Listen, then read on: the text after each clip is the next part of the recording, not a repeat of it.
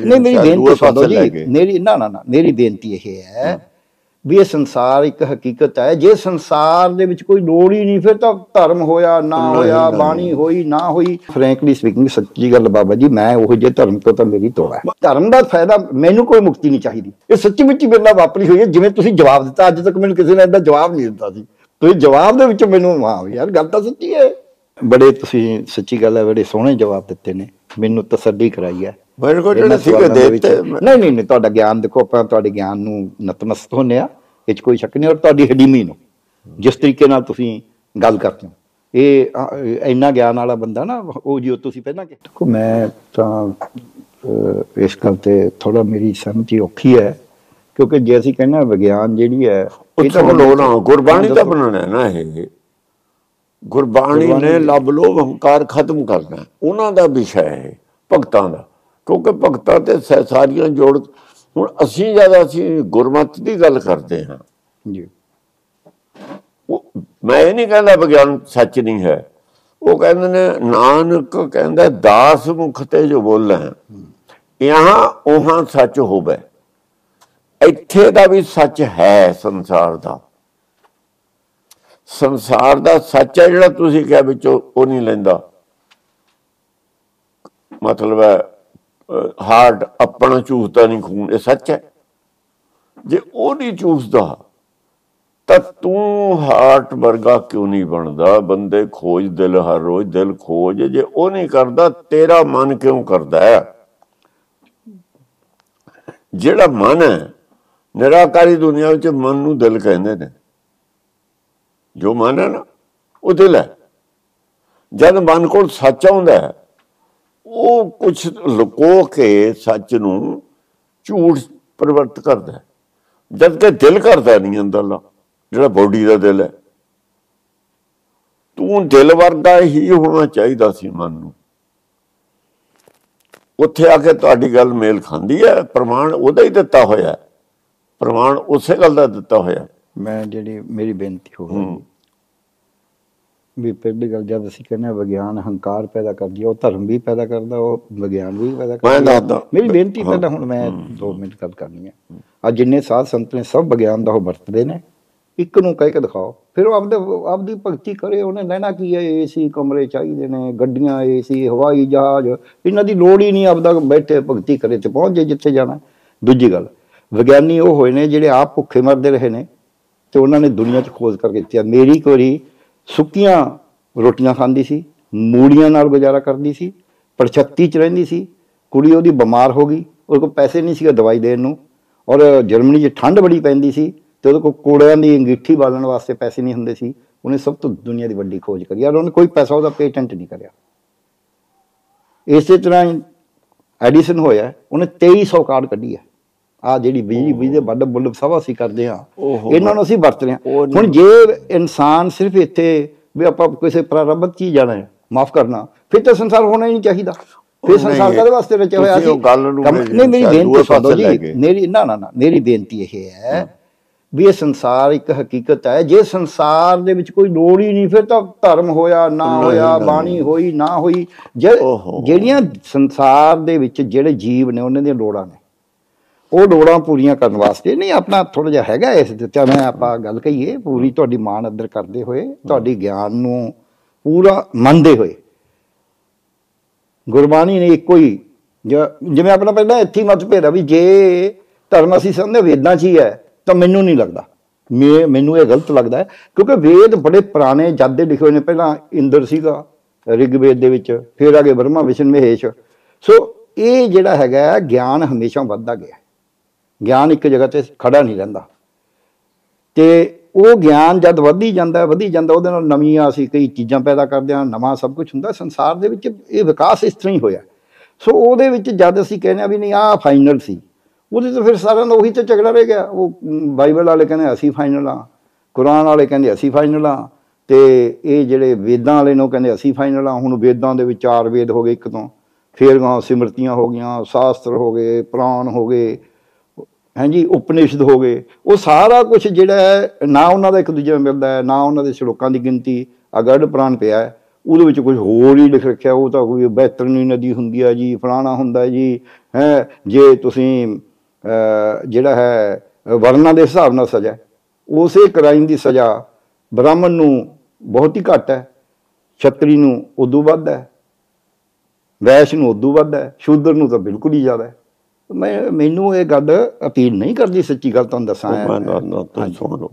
ਤੁਸੀਂ ਸਿਮਰਤੀਆਂ ਤੇ ਆ ਗਏ ਹੁਣ ਛੱਡਤਾ ਤੁਹਾਨੂੰ ਵੇਦ ਔਰ ਸਿਮਰਤੀ ਦਾ ਨਹੀਂ ਪਤਾ। ਨਹੀਂ ਨਹੀਂ ਮੈਨੂੰ ਤਾਂ ਕੁਝ ਵੀ ਨਹੀਂ ਪਤਾ ਮੈਂ ਕਦ ਕਹਿਣਾ? ਮੈਂ ਤਾਂ ਮੈਨੂੰ ਪਤਾ ਹੀ ਨਹੀਂ।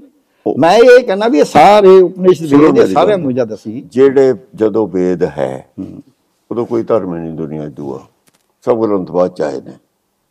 ਇਹ ਗੱਲ ਸਾਰਿਆਂ ਨੇ ਐਡਮਿਟ ਕੀਤੀ ਹੋਈ ਆ 11 ਧਰਮ ਨੇ। ਚਲੋ ਮੰਨ ਲੈਣ ਜੀ। ਉਹਨਾਂ ਨੇ ਐਡਮਿਟ ਕਰਿਓ ਮੈਂ ਆਪਣਾ ਤਾਂ ਆਪਣਾ ਤਾਂ ਇਹ ਸੰਸਾਰ ਨਾਲ ਹੈ ਜੀ ਤੁਹਾਡਾ ਮੇਰਾ ਵਿਸ਼ਾ ਨਹੀਂ। ਤੁਹਾਡਾ ਵਿਸ਼ਾ ਜਿਹੜਾ ਹੈਗਾ ਧਰਮ ਨਹੀਂ ਹੈ। ਮੇਰਾ ਮੈਂ ਵਿਸ਼ਾ ਤੁਹਾਡੀ ਨੌਲੇਜ ਵਾਸਤੇ ਨਹੀਂ। ਦੱਸਦਾ। ਮੈਂ ਤਾਂ ਕਹਿੰਦਾ ਹੀ ਨਹੀਂ ਵੀ ਮੇਰਾ ਵਿਸ਼ਾ ਧਰਮ ਹੈ। ਹਾਂ। ਮੈਂ ਕਦ ਕਹਿਣਾ ਮੇਰਾ ਵਿਸ਼ਾ ਧਰਮ ਤੇ ਇਹਨਾਂ ਨੇ ਮੇਰਾ ਵਿਸ਼ਾ। ਡਾਕਟਰੀ ਨਹੀਂ।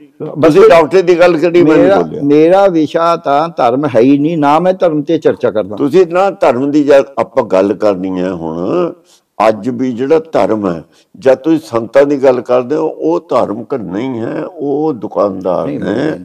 ਅਸੀਂ ਉਹਨਾਂ ਨੂੰ ਧਾਰਮਿਕ ਮੰਨ ਲਈਏ ਸਾਡੀ ਗਲਤੀ ਹੈ। ਸਾਡੇ ਐ ਨਹੀਂ ਆਪਾਂ ਦੇਖੋ ਆਪਾਂ ਕੋਈ ਦੋ ਬੰਦੇ ਤਾਂ ਹੈ ਨਹੀਂ ਵੀ ਆਪਾਂ ਇਹ ਫੈਸਲੇ ਕਰ ਦੇਣੇ ਨੇ। ਨਾ ਕੋਈ ਕਿਸੇ ਦੀ ਉਹ ਹੈ। ਸਵਾਲ ਇਹ ਹੈ ਵੀ ਸੰਸਾਰ ਦਾ ਜਿਹੜਾ ਵਰਤਾਰਾ ਹੈ ਸੰਸਾਰ ਦੇ ਵਰਤਾਰੇ ਦੇ ਵਿੱਚ ਇੱਕ ਲੁੱਟ ਖਸੁੱਟ ਹੋ ਰਹੀ ਹੈ। ਬੰਦਿਆਂ 'ਚ ਫ਼ਰਕ ਪਾਇਆ ਜਾਂਦਾ ਧਰਮ ਦੇ ਨਾਂ ਤੇ ਪਾਇਆ ਜਾਂਦਾ ਅਜੇ ਧਰਮ ਦੇ ਨਾਂ ਤੇ ਜਿਹੜਾ ਫ਼ਰਕ ਐਡਾ ਵੱਡਾ ਪਾਇਆ ਜਾ ਰਿਹਾ ਹੈ ਜੇ ਧਰਮ ਇੰਨਾ ਚੰਗਾ ਹੈਗਾ ਸਭ ਕੁਝ ਹੈਗਾ ਫਿਰ ਇੰਨੇ ਫ਼ਰਕ ਕਿਉਂ ਪਾਏ ਜਾ ਰਹੇ ਨੇ? ਫ਼ਰਕ ਤਾਂ ਬੰਦੇ ਹੀ ਪਾ ਰਹੇ ਨੇ। ਜਾਂ ਫਿਰ ਧਰਮ ਰੋਕ ਦੇ ਜੇ ਉਹ ਸ਼ਕਤੀ ਹੈ ਉਹ ਧਰਮ ਫਿਰ ਰੋਕ ਦੇ ਉਹਨਾਂ ਨੂੰ। ਆਪਾਂ ਰੋਜ਼ ਐਡੇ ਐਡੇ ਜ਼ੁਲਮ ਹੋ ਰਹੇ ਨੇ। ਇਸ ਪੁਆਇੰਟ ਤੇ ਮੈਂ ਬੋਲੂੰਗਾ ਹੁਣ ਹਾਂ। ਜਿਹੜਾ ਤੁਸੀਂ ਕਹਿੰਦੇ ਹੋ। ਜਿੱਥਾ ਰਾਜਾ ਤਥਾ ਪ੍ਰਜਾ। ਜਦੋਂ ਰਾਜਾ ਧਾਰਮਿਕ ਹੋ ਜਾਂਦਾ ਹੈ 10 ਅਵਤਾਰ ਹੋਏ ਨੇ ਜਦੋਂ ਰਾਜੇ ਧਾਰਮਿਕ ਹੁੰਦੇ ਨੇ ਤਾਂ ਪ੍ਰਜਾ ਧਾਰਮਿਕ ਹੋ ਜਾਂਦੀ ਹੈ। ਜੇ ਰਾਜਾ ਹੀ ਬੇਈਮਾਨ ਹੋਵੇ ਤਾਂ ਧਰਮ ਦਾ ਗਲ ਘੁੱਟ ਦਿੰਦਾ। ਕਬੀਰ ਨੂੰ ਹਾਥੀ ਮੂਹਰੇ ਸਟਿਆ। ਗੁਰੂ ਘਰ ਨਾਲ ਕੀ ਨਹੀਂ ਹੋਇਆ? ਕਿਉਂਕਿ ਉਹ ਨਹੀਂ ਚਾਹੁੰਦਾ ਪਬਲਿਕ ਕੋ ਜਾਵੇ। ਰੋਕ ਤਾਂ ਰਾਜਾ ਰਿਹਾ। ਅੱਜ ਵੀ ਰਾਜਾ ਹੀ ਰੋਕ ਰਿਹਾ। ਰਾਮਚੰਦਰ ਅਵਤਾਰ ਸੀ ਜਾਂ ਨਹੀਂ? ਹਾਂ। ਤੇ ਫਿਰ ਰਾਮਚੰਦਰ ਨੇ ਸੀਤਾ ਨੂੰ ਘਰੋਂ ਕਿਉਂ ਕੱਢਿਆ? ਮੈਂ ਰਾਮਚੰਦਰ ਨਹੀਂ ਅਵਤਾਰ ਮੰਨਿਆ ਗੁਰੂ ਨੇ। ਕ੍ਰਿਸ਼ਨ ਨੂੰ ਮੰਨਿਆ? ਨਾ ਨਾ 10 ਅਵਤਾਰ ਰਾਮ ਨਹੀਂ ਹੈ ਉਹਨਾਂ ਚ। ਚਲੋ ਕਿੰਨਾਂ ਨੂੰ ਮੰਨਦੇ? ਆਪਾਂ ਉਹਦਾ ਉਹ 10 24 ਅਵਤਾਰਾਂ ਚੋਂ 10 ਅਵਤਾਰ ਮੰਨੇ ਨੇ। ਦੱਤ ਮੰਨੇ ਆ। ਹੂੰ, ਉਹਦੇ ਬਾਅਦ ਪਾਰਸਨਾਥ ਮੰਨੇ ਆ। ਇਹ ਤਾਂ ਦੋ ਨੇ ਰੁਦਰ ਅਵਤਾਰ। ਅੱਠ ਹੋਰ ਨੇ ਉਹ ਵਿਸ਼ਨੂੰ ਦੇ ਅਵਤਾਰ ਨੇ। ਦੋ ਰੁਦਰ ਅਵਤਾਰ ਨੇ। ਬਾਕੀਆਂ ਨੂੰ ਅਵਤਾਰੂ ਮੰਨਿਆ ਦਸਮ ਗ੍ਰੰਥ ਚ। 24 ਅਵਤਾਰਾਂ ਦੀ ਕਥਾ ਲਿਖੀ ਹੋਈ ਹੈ। ਕਿ ਜੋ ਵੀ ਗੁਰਬਾਣੀ ਵੀ 10 ਅਵਤਾਰ ਹੁੰਦੀ। ਮੰਨਦੀ ਹੈ। ਮੈਂ ਮੇਰਾ ਜਿਹੜਾ ਇਹ 24 ਜਿਹੜੇ ਮੰਨਦੇ ਨੇ ਨਾ ਰਾਮਚੰਦਰ ਨੇ ਤਾਂ ਰਿਸ਼ੀਆਂ ਮੁਨੀਆਂ ਦਾ ਪਿੱਠ ਪੂਰੀ ਹੈ ਰਿਸ਼ੀਆਂ ਮੁਨੀਆਂ ਨਹੀਂ ਇਹ ਸਾਰਾ ਕੁਝ ਗੜਬੜ ਜਿਹੜੇ ਜਿਹੜੇ ਅੱਜ ਜਿਹੜਾ ਧਰਮ ਦਾ ਪ੍ਰਚਾਰ ਹੋਇਆ ਆਪਾਂ ਦੇਖੋ ਆਪਣੇ ਲੈਵਲ ਤੇ ਆਪਾਂ ਜੋ ਕਹੀਏ ਤੁਸੀਂ ਕਿਸੇ ਸਧਾਰਨ ਬੰਦੇ ਨਾਲ ਆਪਾਂ ਗੱਲ ਕਰਨੀ ਆਮ ਜਨਤਾ ਨਾਲ। ਆਪਾਂ ਵੱਡੇ ਵਿਦਵਾਨਾਂ ਨਾਲ ਗੱਲ ਨਹੀਂ ਕਰਨੀ। ਚਾਹੇ ਉਹ ਕਿਹੜਾ ਵੀ ਕਿੱਤਾ ਹੋਵੇ ਜੇ ਮੈਂ ਮਰੀਜ਼ ਦਾ ਇਲਾਜ ਵੀ ਕਰਨਾ ਮੈਂ ਉਹ ਵੱਡੀ ਡਾਕਟਰੀ ਨਹੀਂ ਉੱਥੇ ਦੱਸਣੀ। ਮੈਂ ਤੁਹਾਨੂੰ ਦੱਸਾਂ ਵੀ ਤੇਰੀ ਆ ਗੱਲ ਹੈ ਯਾਰ ਤੈਨੂੰ ਉਹਨੂੰ ਸਮਝਾਣੀ ਚਾਹੀਦੀ ਹੈ ਹੁਣ 10 ਤੇ 24 ਅਵਤਾਰਾਂ ਦੀ ਜਦ ਆਪਾਂ ਗੱਲ ਕਰਦੇ ਹਾਂ ਗੱਲ ਕੀ ਹੈ ਰਾਮ ਦੇ ਨਾਂ ਤੇ ਪੂਰੇ ਭਾਰਤ 'ਚ ਦੰਗਾ ਹੋ ਰਿਹਾ ਹੈ। ਜੇ ਨਹੀਂ ਹੋ ਰਿਹਾ ਤਾਂ ਦੱਸ ਦਿਓ ਕ੍ਰਿਸ਼ਨ ਦੇ ਨਾਂ ਤੇ ਦੰਗਾ ਹੋ ਰਿਹਾ ਹੈ। ਹੋ ਰਿਹਾ ਮੈਂ ਮੰਨਦਾ ਹਾਂ ਫਿਰ ਮੈਂ ਇਹੀ ਕਹਿੰਦਾ ਉਹੀ ਲੋਕਾਂ 'ਚ ਧਰਮ ਹੈ ਉਹੀ ਉਹਦੀਆਂ ਮਹਾਭਾਰਤ ਦਾ ਪੂਰਾ ਦਿਖਾਇਆ ਜਾ ਰਿਹਾ ਹੈ। ਉਹੀ ਉਹਦੇ 'ਚ ਰਮਾਇਣ ਦਾ ਪੂਰਾ ਦਿਖਾਇਆ ਜਾ ਰਿਹਾ। ਤੁਹਾਨੂੰ ਪਤਾ ਹੀ ਹੈ 1972 ਤੋਂ ਲੈ ਕੇ ਸੋ ਜਦ ਜਿਹੜਾ ਧਰਮ ਇਹ ਕਹਿੰਦਾ ਹੋਵੇ ਕਿ ਤੁਸੀਂ ਆਪਣੀ ਘਰ ਦੀ ਬਹੂ ਦੇ ਚੀਰ ਹਰਨ ਕਰ ਦੋ ਇਹ ਜਾਇਜ਼ ਹੈ ਪਾਸਾ ਬਦਲ ਦੋ ਇਹ ਜਾਇਜ਼ ਹੈ। ਤੇ ਜਿਹੜਾ ਧਰਮ ਇਹ ਕਹਿੰਦਾ ਹੋਵੇ ਕਿ ਤੁਸੀਂ ਆਪਣੀ ਘਰ ਵਾਲੀ ਨੂੰ ਕੱਢ ਦਿਓ ਕਿਉਂਕਿ ਤੁਹਾਨੂੰ ਸ਼ੰਕਾ ਹੈ ਜਾਂ ਤੁਹਾਨੂੰ ਕਿਸੇ ਨੇ ਉਹ ਤੋਂ ਅਗਨੀ ਪ੍ਰੀਖਿਆ ਲੈ ਲਓ। ਮੈਨੂੰ ਲੱਗਦਾ ਵੀ ਕਿਤੇ ਨਾ ਕਿਤੇ ਕੋਈ ਵੱਡੀ ਗੜਬੜ ਹੈ, ਜਿਹੜਾ ਉਹ ਸਮਾਜ ਸੀ ਉਸ ਵਕਤ, ਹੋ ਸਕਦਾ ਉਦੋਂ ਉਹਨਾਂ ਦੀ ਲੋੜ ਹੋਵੇ ਜੋ ਵੀ ਹੈ, ਪਰ ਉਹਨੂੰ ਅੱਜ ਦੇ ਸਮਾਜ ਦੇ ਨਾਲ। ਜੇ ਅਸੀਂ ਐਂ ਕਹਾਂਗੇ ਨਾ ਵੀ ਉਹ ਜੋ ਪਹਿਲਾਂ ਸੀ, ਉਹ ਫਿਰ ਤਾਂ ਜੰਗਲਾਂ 'ਚ ਰਹੀ ਜਾਣਾ ਚਾਹੀਦਾ ਸੀ। ਇਹ ਜਿਹੜਾ ਅਸੀਂ ਅੱਜ ਸਾਰਾ ਕੁਝ ਹੋ ਰਿਹਾ ਹੈ, ਵਰਤਾਰਾ, ਇਹ ਵਰਤਾਰਾ ਦੇ ਵਿੱਚ ਵਿਤਕਰਾ ਕਰਿਆ ਜਾ ਰਿਹਾ ਹੈ। ਬੰਦਿਆਂ ਨੂੰ ਇਸ ਪਾਸੇ ਲਾਇਆ ਜਾ ਰਿਹਾ ਵੀ ਤੁਸੀਂ ਰੱਬ ਵੱਲ ਕਿਸੇ ਰੱਬ ਨੂੰ ਮਿਲਣਾ ਯਾਰ, ਇਸ ਕਰਕੇ ਤੁਹਾਡੀ ਕਿਸਮਤ ਮਾੜੀ ਹੈ ਤਾਂ ਮਾੜੀ ਰਹਿ ਜੂਗੀ, ਚੰਗੀ ਹੈ ਤਾਂ ਚੰਗੀ। ਇਹੀ ਤਾਂ ਮੇਰਾ ਝਗੜਾ ਹੈ। ਮੈਂ ਕਹਿਣਾ ਵੀ ਜੇ ਧਰਮ ਸਾਨੂੰ ਇਹੀ ਸਿਖਾਉਂਦਾ ਹੈ ਤਾਂ ਫ੍ਰੈਂਕਲੀ ਸਪੀਕਿੰਗ ਸੱਚੀ ਗੱਲ ਬਾਬਾ ਜੀ ਮੈਂ ਉਹ ਜੇ ਧਰਮ ਤੋਂ ਤਾਂ ਮੇਰੀ ਤੋੜਾ ਅਸੀਂ ਤਾਂ ਮੈਂ ਤਾਂ ਆਪ ਖਿਲਾਫ ਹਾਂ ਧਰਮ ਜੇ ਤਾਂ ਬੰਦੇ ਵੀ ਖਿਲਾਫ ਆ ਧਰਮ ਜੇ ਤੇ। ਬੰਦੇ ਨੂੰ ਬੰਦੇ ਦੇ ਬਰਾਬਰ ਮੰਨਦਾ ਬੰਦੇ ਦੇ ਬਰਾਬਰ ਕਰਦਾ ਉਹਦੀ ਲੁੱਟ ਨੂੰ ਰੋਕਦਾ। ਮੈਂ ਤਾਂ ਇਹ ਕਹਿਣਾ ਵੀ ਜੋ ਅੱਜ ਹੋ ਰਿਹਾ ਹੋ ਰਿਹਾ ਰਾਜ ਚਾਹੁੰਦਾ ਮੇਰਾ ਤਾਂ। ਸਵਾਲ ਇਸ ਦੇ ਉੱਤੇ ਆਇਆ ਮੈਂ ਤਾਂ ਕਿਉਂਕਿ ਮੈਂ ਤਾਂ ਜਿਹੜਾ ਕੰਮ ਕਰਨਾ ਹੈ ਮੈਂ ਤਾਂ ਉਹ ਪੁੱਛਣਾ ਹੈ ਮੇਰੇ ਕੋਲ ਬੰਦਾ ਆਂਦਾ ਉਹ ਮੈਨੂੰ ਪੁੱਛੇ ਜੀ ਵਿਗਿਆਨ ਹੁੰਦੀ ਕੀ ਹੈ ਤੁਸੀਂ ਡਾਕਟਰੀ ਕਿਵੇਂ ਉਦੋਂ ਉਦੋਂ ਮੈਂ ਉਹਨੂੰ ਜਵਾਬ ਦੱਸੀ ਜਾਂ ਮੈਂ ਐਂ ਪੜ੍ਹਦੇ ਹਾਂ ਅਸੀਂ ਆਏ ਅਸੀਂ ਵੱਡੀਆਂ ਕਾਨਫਰੰਸਾਂ ਕਰਦਾ। ਉਹਦਾ ਕੋਈ ਮਤਲਬ ਨਹੀਂ।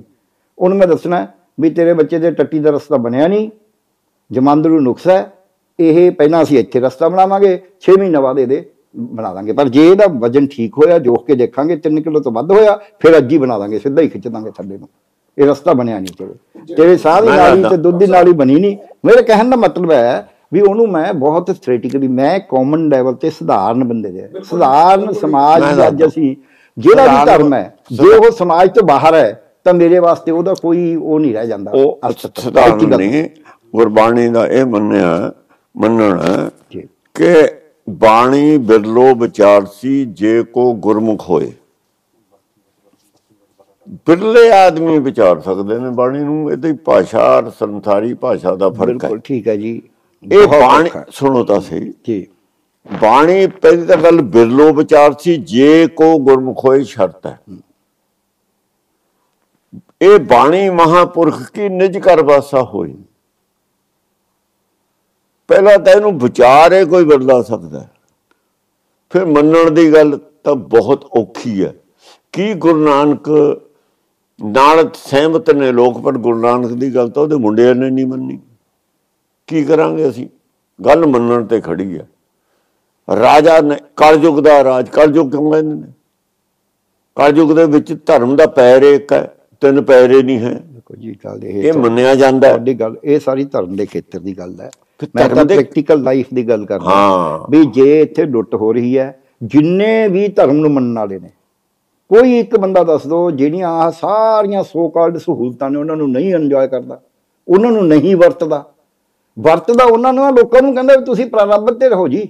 ਤੁਸੀਂ ਆਪਦਾ ਕਿਸੇ ਹੋਰ ਜਨਮ ਚਾਓ ਤੁਸੀਂ ਸਾਰਾ ਕੁਝ ਆਪ ਵਰਤ ਕੇ ਆਪਦੇ ਕੋਲ ਤੁਸੀਂ ਲੈ ਲੈਂਦੇ ਹੋ ਤੇ ਦੂਜਿਆਂ ਨੂੰ ਕਹਿਣਾ ਵੀ ਤੁਸੀਂ ਇਹ ਤੋਂ ਬਿਨਾਂ ਹੀ ਰਹੋ। ਇਹੀ ਤੇ ਝਗੜਾ ਹੈ। ਬਲਕਿ ਜਿਹੜਾ ਰਾਜ ਕਰਨ ਵਾਲਾ ਹੈ ਉਹ ਧਰਮ ਨੂੰ ਇੱਕ ਟੂਲ ਦੇ ਤੌਰ ਤੇ ਵਰਤਦਾ ਹੈ ਇੱਕ ਹਥਿਆਰ ਦੇ ਤੌਰ ਤੇ ਵਰਤਦਾ ਹੈ ਜਿਹਦੇ ਨਾਲ ਉਹ ਲੋਕਾਂ ਨੂੰ ਪਾੜਦਾ ਹੈ ਵੀ ਤੇਰਾ ਧਰਮ ਤੇਰਾ ਧਰਮ ਤੇਰਾ ਧਰਮ। ਤੇਰਾ ਧਰਮ ਜ਼ਿਆਦਾ ਚੰਗਾ ਤੇਰਾ ਮਾੜਾ ਤੇਰਾ ਫਲਾਣਾ। ਫਿਰ ਉਹ ਕਾਨਫਰੰਸਾਂ ਵੀ ਕਰਾਉਂਦਾ ਆ ਜਿਹੜੇ ਕਰਦੇ ਨੇ ਡਾਕਟਰੀ ਚ ਲੁੱਟ। ਉਹ ਵੀ ਕਾਨਫਰੰਸਾਂ ਕਰਾਉਂਦੇ ਨੇ। ਆ ਕਰੋਨਾ ਚ ਕਾਨਫਰੰਸ ਪੂਰੀ ਹੋਈ ਪਹਿਲਾਂ 2019 ਚ 18 ਅਕਤੂਬਰ ਨੂੰ। ਉਦੋਂ ਹੀ ਉਹਨਾਂ ਨੇ ਫੈਸਲਾ ਕਰਤਾ ਵੀ ਇੱਕ ਨਵਾਂ ਕਰੋਨਾ ਵਾਇਰਸ ਹੋਏਗਾ ਜੀ। ਉਹਦੇ ਵਿੱਚ ਹਾਂ 18 ਅਕਤੂਬਰ ਨੂੰ ਅਮਰੀਕਾ ਚ ਕਾਨਫਰੰਸ ਹੋਈ। ਹਾਂ। ਤੇ ਉਹਦੇ ਵਿੱਚ WHO ਵੀ ਆਈ। ਉਹਦੇ ਚੋਂ ਜਿਹੜਾ ਟੀਕੇ ਬਣਦਾ ਲੋਕਾਂ ਨੂੰ ਉਹ ਵੀ ਆਇਆ। ਤੇ ਉਹਦੇ ਵਿੱਚ ਵੱਡੇ ਵੱਡੇ ਡਾਕਟਰ ਵੀ ਗਏ। 18 ਅਕਤੂਬਰ 2019 ਨੂੰ ਕਹਤਾ ਵੀ ਇੱਕ ਨਵਾਂ ਕਰੋਨਾ ਵਾਇਰਸ ਆਏਗਾ। ਉਹ ਐਂ ਮਾਰੇਗਾ ਲੋਕਾਂ ਨੂੰ।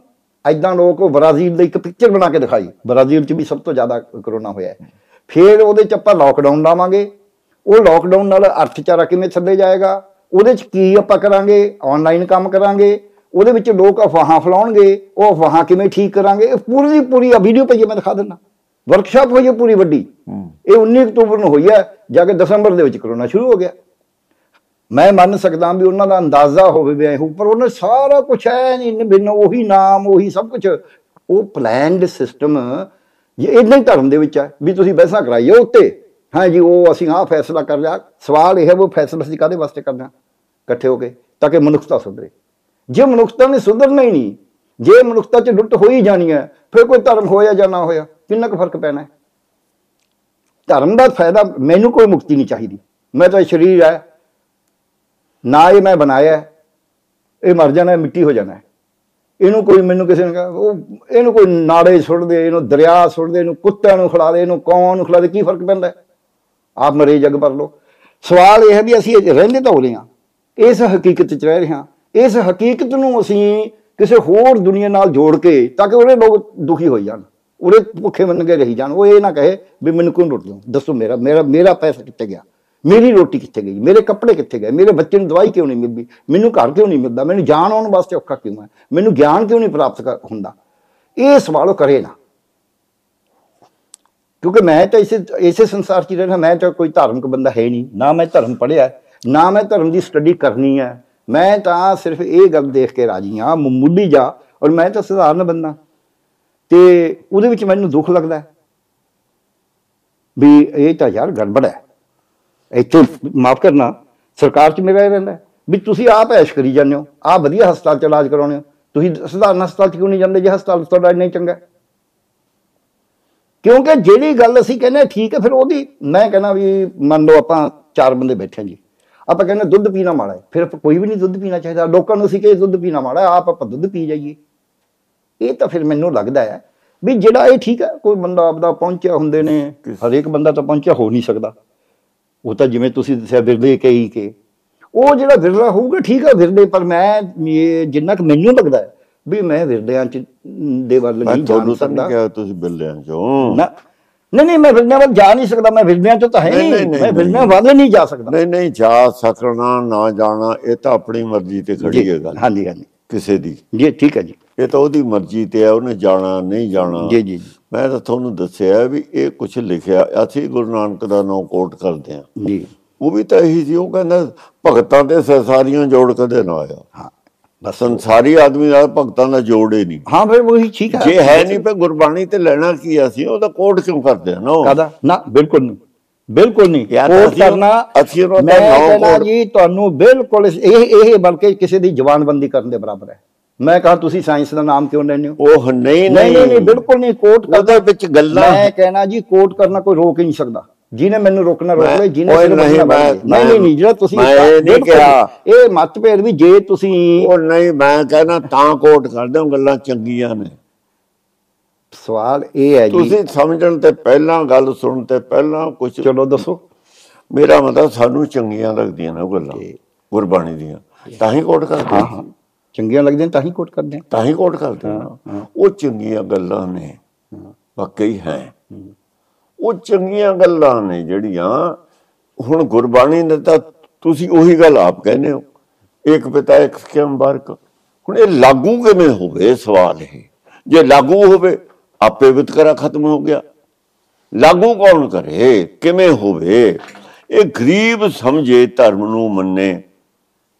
ਗਰੀਬ ਜਿੰਨਾ ਚਿਰ ਨਹੀਂ ਮੰਨਦਾ ਸਮਝਦਾ ਉਹਨਾਂ ਚਿਰ ਗਰੀਬ ਲੁੱਟਿਆ ਔਰ ਕੁੱਟਿਆ ਜਾਊਗਾ। ਨਹੀਂ ਉਹ ਸਮਝੂ ਕਿਵੇਂ? ਉਹਨੂੰ ਸਮਝੂ ਸਮਝਾਵਾਂਗੇ? ਤਾਂ ਹੀ ਸਮਝ ਫਿਰ ਉਹੀ ਸਮਝਾਉਣ ਵਾਲੀ ਵੱਡੀ ਦੁਨੀਆ ਆਪਣਾ ਧਰਮ ਤਾਂ ਸਾਰੀ ਕਰ ਰਹੇ ਨੇ। ਜੇ ਉਹ ਸਾਰੇ ਗਲਤ ਨੇ ਤਾਂ ਵੀ ਆਪਾਂ ਨਹੀਂ ਸਿਸਟਮ ਚੱਲ ਸਕਦਾ। ਆਪਾਂ ਸਾਰੇ ਧਰਮੀ ਹੈਗੇ ਨੇ ਐਡੀ ਐਡੀਆਂ ਕਾਨਫਰੰਸਾਂ ਹੁੰਦੀਆਂ ਨੇ ਇਹੀ ਤਾਂ ਸਵਾਲ ਹੈ। ਵੀ ਜਿਹੜੀ ਗੱਲ ਦਾ ਅਸੀਂ ਕਹਿੰਦੇ ਹੱਲ ਹੈ ਜੀ ਕਿਤੇ।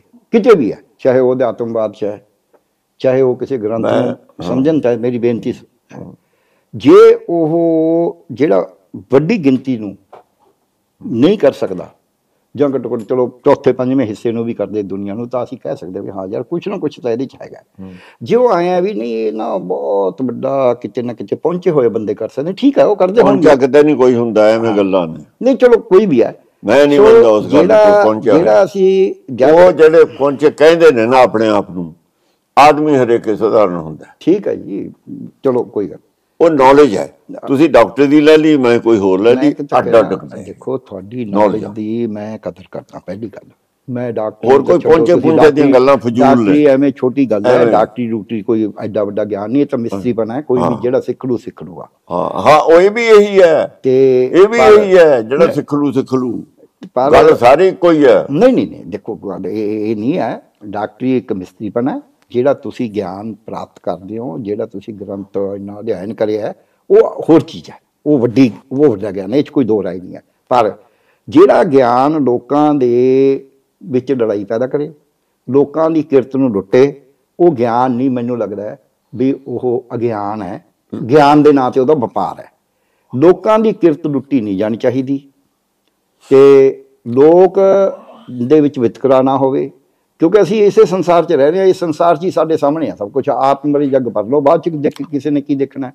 ਉੱਥੇ ਜੋ ਮਰਜ਼ੀ ਹੋਈ ਜਾਵੇ ਬ੍ਰਹਮੰਡ ਕੀ ਹੁੰਦਾ ਹੈ ਕੀ ਨਹੀਂ।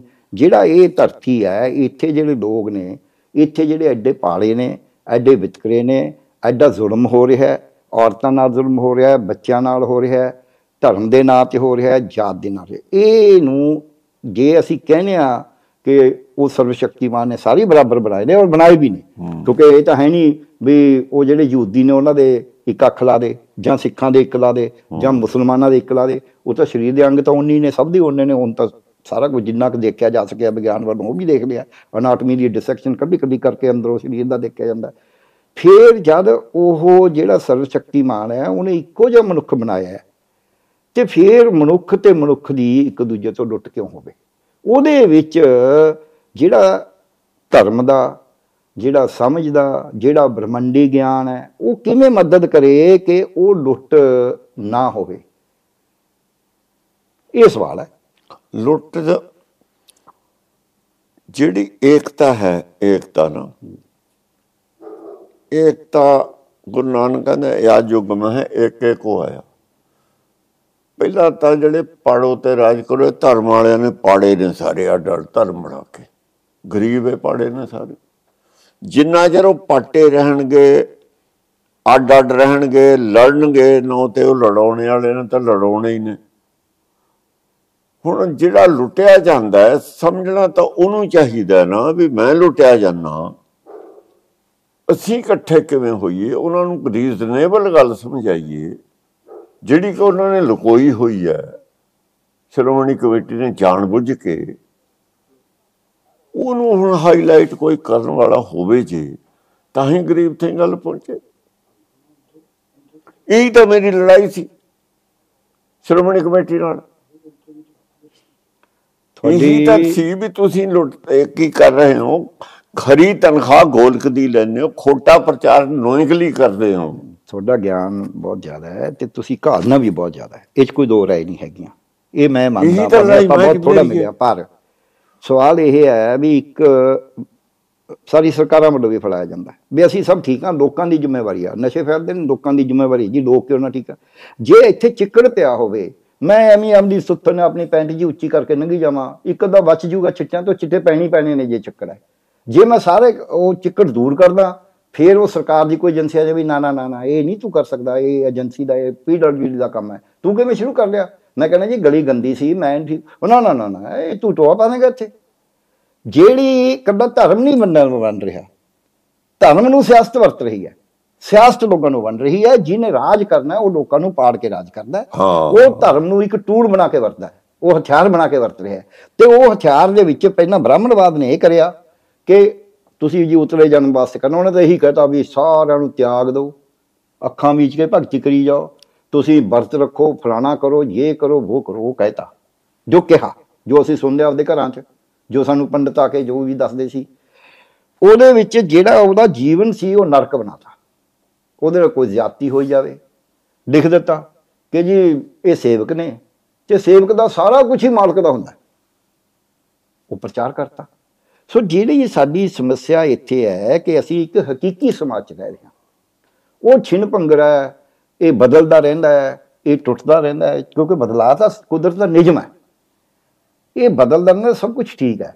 ਪਰ ਸਵਾਲ ਇਹ ਹੈ ਕਿ ਇਹ ਸਭ ਕੁਝ ਜਦ ਬਦਲਾ ਇਹ ਸਭ ਨੇ ਮਰ ਜਾਣਾ ਹੈ ਜੰਮਣਾ ਹੈ ਮਰਨਾ ਹੈ ਇਹ ਆਮ ਹੀ ਹੈ ਪੰਜੇ ਜਿਹੜੀਆਂ ਕਿਰਿਆਵਾਂ ਨੇ ਮਨੁੱਖੀ ਕਿਰਿਆਵਾਂ ਖਾਣਾ ਪੀਣਾ ਸੌਣਾ ਮਲ ਮੂਤਰ ਚੱਗਣਾ ਬੱਚੇ ਪੈਦਾ ਕਰਨੇ ਸਾਹ ਲੈਣਾ ਜੰਮਣਾ ਤੇ ਮਰ ਜਾਣਾ। ਇਹ ਤਾਂ ਹਰੇਕ ਦਾ ਹੀ ਹੈ ਇਹ ਤਾਂ ਪਸ਼ੂ ਪੰਛੀ ਵੀ ਕਰਦੇ ਨੇ।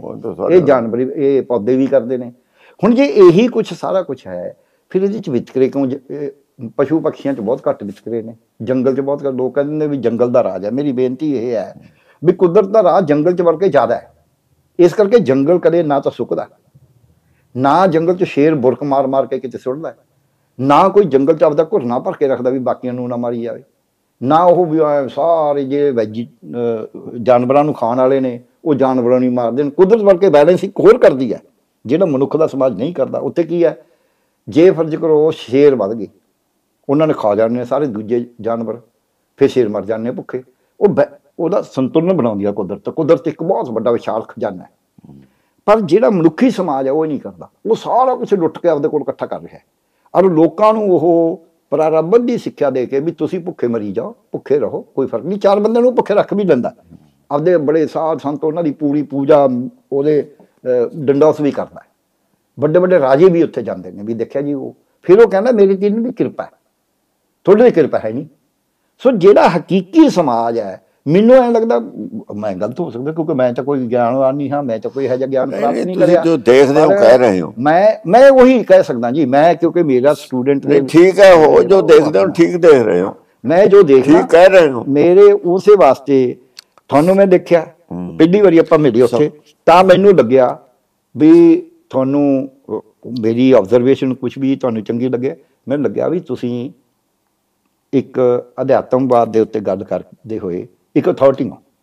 ਇਹ ਕੋਈ ਸ਼ੱਕ ਨਹੀਂ ਹੈ ਮੈਨੂੰ ਕੋਈ ਇਹਦੇ ਚ ਕੋਈ ਝਿਜਕ ਨਹੀਂ ਆ ਕਹਿਣ ਚ ਕਿ ਤੁਹਾਨੂੰ ਬਹੁਤ ਗਿਆਨ ਹੈ। ਤੁਹਾਨੂੰ ਪਤਾ ਹੈ। ਤੁਸੀਂ ਬੰਦੇ ਦੇ ਸਵਾਲ ਦਾ ਜਵਾਬ ਦਿੰਦੇ ਹੋ। ਐ ਨਹੀਂ ਹੈ ਵੀ ਮੈਂ ਤੈਨੂੰ ਨਹੀਂ ਪਤਾ। ਐ ਨਹੀਂ। ਹੈ। ਬਹੁਤ ਸਾਰੇ ਵਿਦਵਾਨ ਇਹ ਨੇ ਜੋ ਤੁਸੀਂ ਪਹਿਲਾਂ ਕਿਹਾ ਆਪ ਜੀ ਨੇ ਕਿ ਹੰਕਾਰੀ ਹੋ ਜਾਂਦੇ ਨੇ। ਤੁਹਾਨੂੰ ਆਪਦੇ ਗਿਆਨ 'ਚ ਹੰਕਾਰ ਨਹੀਂ ਹੈ। ਇਹ ਮੈਨੂੰ ਲੱਗਿਆ। ਸਾਡੇ ਡਾਕਟਰਾਂ ਨੂੰ ਕਈ ਵਾਰ ਹੁੰਦਾ ਵੀ ਡਾਕਟਰ ਤੂੰ ਹੈ ਕਿ ਮੈਂ ਆ ਉਹ ਭਾਈ ਜੇ ਮਰੀਜ਼ ਨੇ ਸਵਾਲ ਪੁੱਛਣਾ ਕਿਹੜੀ ਗੱਲ ਹੈ? ਜੋ ਡਾਕਟਰ ਹੁੰਦਾ ਤੇਰੇ ਕੋਲ ਕਾਹਨੂੰ ਆਉਂਦਾ? ਹਾਂ। ਸੋ ਇਸ ਕਰਕੇ ਇਹਨਾਂ ਨੇ ਤਾਂ ਮੈਨੂੰ ਤੁਹਾਡੇ ਬਾਰੇ ਦੱਸਿਆ ਹੀ ਸੀ ਪਰ ਉਹਦੇ ਮੈਂ ਸੁਣ ਕੇ ਆਪ 2 ਘੰਟੇ ਘੰਟਾ ਜਿਹੜੀ ਆਪਾਂ ਉੱਥੇ ਹੋਏ ਮੈਂ ਆਪ ਜੀ ਨੂੰ ਬੇਨਤੀ ਵੀ ਕਰੀ ਸੀ ਵੀ ਅੰਦਰ ਨਾ ਬਿਠਾਉਂਦੇ ਬਾਹਰ ਜ਼ਿਆਦਾ ਵਧੀਆ ਚਰਚਾ ਚੱਲ ਰਹੀ ਸੀ। ਹੂੰ। ਉਰੇ ਤਾਂ ਆਪਾਂ ਕਿਉਂ ਹੋਰ ਤਰ੍ਹਾਂ ਗੱਲ ਕਰ ਰਹੇ ਹਾਂ? ਉੱਥੇ ਤਾਂ ਮੈਂ ਤਾਂ ਸਰੋਤਾ ਸੀ, ਤੁਹਾਡੇ ਸਾਹਮਣੇ ਮੈਂ ਬੋਲਿਆ ਨਹੀਂ, ਨਾ ਬੋਲਣਾ ਸੀ ਮੈਂ। ਮੈਂ ਉਹਨੂੰ, ਮੈਨੂੰ ਇੱਕ ਆਨੰਦ ਆ ਰਿਹਾ ਸੀ। ਜੋ ਤੁਸੀਂ ਜਵਾਬ ਦੇ ਰਹੇ ਸੀ, ਲੋਕ ਤੁਹਾਨੂੰ ਸਵਾਲ ਕਰ ਰਹੇ ਸੀ, ਉਹਦੀ ਆਪਦੀ ਮਹੱਤਤਾ ਹੈ। ਪਰ ਜਦ ਉਹਨੂੰ ਅਸੀਂ ਜੀਵਨ 'ਚ ਪ੍ਰੈਕਟੀਕਲ 'ਚ ਨਾਲ ਦੇਖਦੇ ਹਾਂ, ਉਹ ਇਹ ਹੈ ਵੀ ਜਿੱਦੇ ਅਸੀਂ ਸਿਰਫ ਇਹ ਹੋਊਗਾ ਕਿ ਧਰਮ ਨੇ ਖਰਾਬ ਕਰਤਾ, ਜਾਂ ਧਰਮ ਨਾ ਹੋਣ ਕਰਕੇ ਖਰਾਬ ਹੋ ਗਏ ਬੰਦੇ ਦੋਨੇ ਚੀਜ਼ਾਂ ਸਿਆਸਤ ਹੈ। ਜਿੱਦੇ ਅਸੀਂ ਕਹਾਂਗੇ ਕਿ ਦੇਖੋ ਜੀ ਰਾਜ ਤਾਂ ਬਹੁਤ ਚੰਗਾ ਕਰਦੇ ਨੇ ਪਰ ਲੋਕ ਹੀ ਮਾੜੇ ਨੇ। ਜੇ ਕਰੋਨਾ ਫੈਲਿਆ ਕਰੋਨਾ ਤਾਂ ਫੈਲਿਆ ਨਲਾਇਕੀ ਕਰਕੇ? ਇਲਾਜ ਉਹਦਾ ਠੀਕ ਕਰਿਆ ਨਹੀਂ ਉਹ ਉਹ ਕੀ ਕਰੀਏ ਜੀ ਲੋਕਾਂ ਨੇ ਕਿਸੇ ਦੀ ਸੁਣੀ ਨਹੀਂ ਲੋਕਾਂ ਨੂੰ ਤਾਂ ਤੁਸੀਂ ਤਾੜਤਾ ਅੰਦਰ। ਆਪਾਂ ਜਦ ਕਿ ਜਿਹੜੇ ਸਮਾਜ ਦੀ ਗੱਲ ਜਿਹੜੇ ਸਰਕਾਰ ਰੋਜ਼ ਇਹ ਕੁਝ ਕਰਦੀ ਰਹਿੰਦੀ ਹੈ ਉਹਦੇ ਵਿੱਚ ਜਦ ਉਹਨੇ ਜੀਣਾ ਹੈ, ਉਹਨੇ ਰੋਜ਼ ਜੀਣਾ ਹੈ, ਸਵੇਰੇ ਟਾਈਮ ਤੇ ਜਾਣਾ ਵੀ ਹੈ ਬੱਚੇ ਵੀ ਨੇ ਕੰਮ ਵੀ ਕਰਨੇ ਨੇ ਤੇ ਉਹਦੇ ਕੋਲ ਇੰਨਾ ਟਾਈਮ ਨਹੀਂ ਹੈ ਵੀ ਉਹ ਸਾਰਾ ਦਿਨ ਭਗਤੀ ਚ ਲੱਗਿਆ ਰਹੂਗਾ ਜਾਂ ਉਹ ਪਾਠ ਕਰੀ ਜਾਊਗਾ ਜਾਂ ਕੁਝ ਉਹਨੇ ਆਪਦਾ ਕਿਰਿਆ ਕਰਮ ਕਰਨਾ ਹੈ ਜੀਵਨ ਦਾ। ਉਹ ਜੀਵਨ ਨਿਰਵਾਹ ਚ ਜਿੱਥੇ ਜਿੱਥੇ ਉਹਦੇ ਨਾਲ ਜ਼ਿਆਦਤੀ ਹੁੰਦੀ ਹੈ ਉਹ ਕਿਵੇਂ ਹੱਲ ਕਰੇ? ਇੱਕ ਹੱਲ ਹੈ ਚੁੱਪ ਕਰਕੇ ਬਹਿ ਜੇ। ਵੀ ਕੋਈ ਨਹੀਂ ਤੇਰੀ ਕਰਮ ਨਹੀਂ ਹੈ ਨੇ। ਦੂਜਾ ਹੈਗਾ ਉਹ ਅਦਾਲਤਾਂ ਦੇ ਝੱਕੇ ਚਿੱਠੀਆਂ ਪਾਈ ਜਾਵੇ ਕੱਚਾ- ਕੱਡਾ ਕੱਡਾ ਲੜੀ ਜਾਵੇ। ਤੀਜਾ ਹੱਲ ਹੈ ਵੀ ਉਹ ਇਕੱਠੇ ਹੋਵੇ ਉਹ ਕਹੇ ਆ ਮੇਰੇ ਹੱਕ ਨੇ, ਬੰਦੇ ਬਣ ਕੇ ਦਿਓ। ਜੇ ਨਹੀਂ ਦਿਓਗੇ, ਤੇ ਫਿਰ ਮੈਂ ਅਲਖ ਜਗਾਉਂ ਹੋਰ ਕੋਈ ਹੱਲ ਹੀ ਨਹੀਂ। ਮੇਰੇ ਕੋਲ ਆ ਜੇ ਮੈਂ ਮੈਂ ਇਹ ਸਿੱਖਿਆ ਇੱਕ ਦਿਨ ਬਾਬਾ ਜੀ। ਇੱਕ ਬੰਦਾ ਹਸਤਾ ਚਾਹ ਤੁਸੀਂ ਕਹੋਗੇ ਹੈ ਦੁਨਿਆਵੀ ਭਾਵੇਂ ਗੱਲ ਮੈਂ ਕਿਹਾ, ਯਾਰ, ਤੂੰ ਸ਼ਿਕਾਇਤ ਕਰ ਲਈ ਜੇ ਤੈਨੂੰ ਇਲਾਜ ਨਹੀਂ। ਇਹ ਦੇ ਨਾਲ ਤਸੱਲੀ ਨਹੀਂ। 45 50 ਸਾਲ ਪੁਰਾਣੀ ਗੱਲ ਹੈ ਰਜਿੰਦਰ ਹਸਪਤਾਲ ਉਹ ਬੰਦੇ ਤੋਂ ਮੈਨੂੰ ਐਡੀ ਸਿੱਖਿਆ ਮਿਲੀ, ਮੈਨੂੰ ਕਹਿੰਦਾ ਜੀ, ਮੈਂ ਸ਼ਿਕਾਇਤ ਕਿਉਂ ਕਰੂੰਗਾ? ਸ਼ਿਕਾਇਤ ਤਾਂ ਤੁਸੀਂ ਕਰੋਗੇ।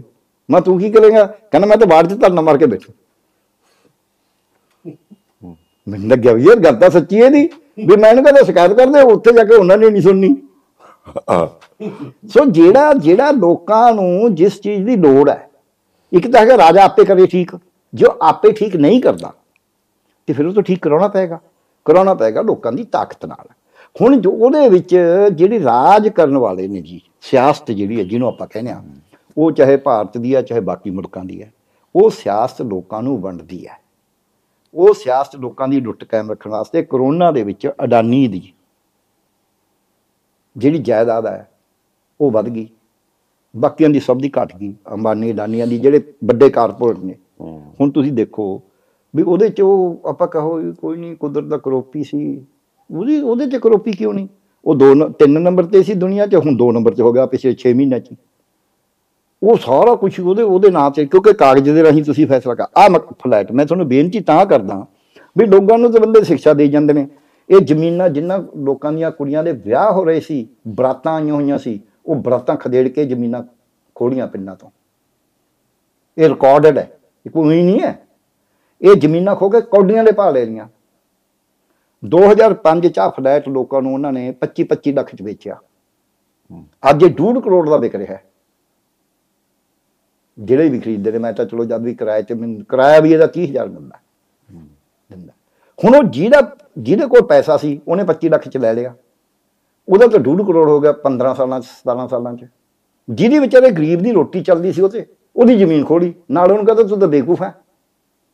ਤੈਨੂੰ ਪੈਸੇ ਮਿਲੇ ਸੀ, ਕਿਤੇ ਹੋਰ ਲਾ ਲੈਣੇ ਸੀ। ਫਿਰ ਉਹਨੂੰ ਮੱਤ ਦਿੰਦਾ ਉਹ। ਇਹ ਜਿਹੜਾ ਹੈਗਾ ਇਹਦੇ ਚ ਉਹਦੀ ਪ੍ਰਾਰੰਭ ਦੇ ਵਿੱਚ ਉਹਨੂੰ ਤਾਂ ਬੁਰੀ ਹਕੀਕੀ ਸੀ ਕਿ ਉਹ ਰੋਟੀ ਖਾਂਦਾ ਸੀ ਆਪਦਾ ਹਲ ਵਾ ਕੇ ਮਾੜੀ ਮੋਟੀ ਜ਼ਮੀਨ ਨਾਲ। ਗੁਜ਼ਾਰਾ ਚੱਲੀ ਜਾਂਦਾ ਸੀ। ਅਗਲੀ ਪੀੜ੍ਹੀ ਦਾ ਵੀ ਉਸ ਔਖਾ ਸੌਖਾ ਚੱਲਦਾ ਸੀ ਉਹਦੀ ਖੋੜੀ। ਇਸ ਹਕੀਕਤ ਨੂੰ ਉਹ ਕੀ ਕਰੇ? ਇਹਦੇ ਤੇ ਤਾਂ ਆਪਣੇ ਮਤਭੇਦ ਨਹੀਂ ਨਾ ਹੈਗੇ। ਬਸ ਮੇਰਾ ਤਾਂ- ਅਸੀਂ ਵੀ ਕਹਿੰਦੇ ਆ ਹਾਂ।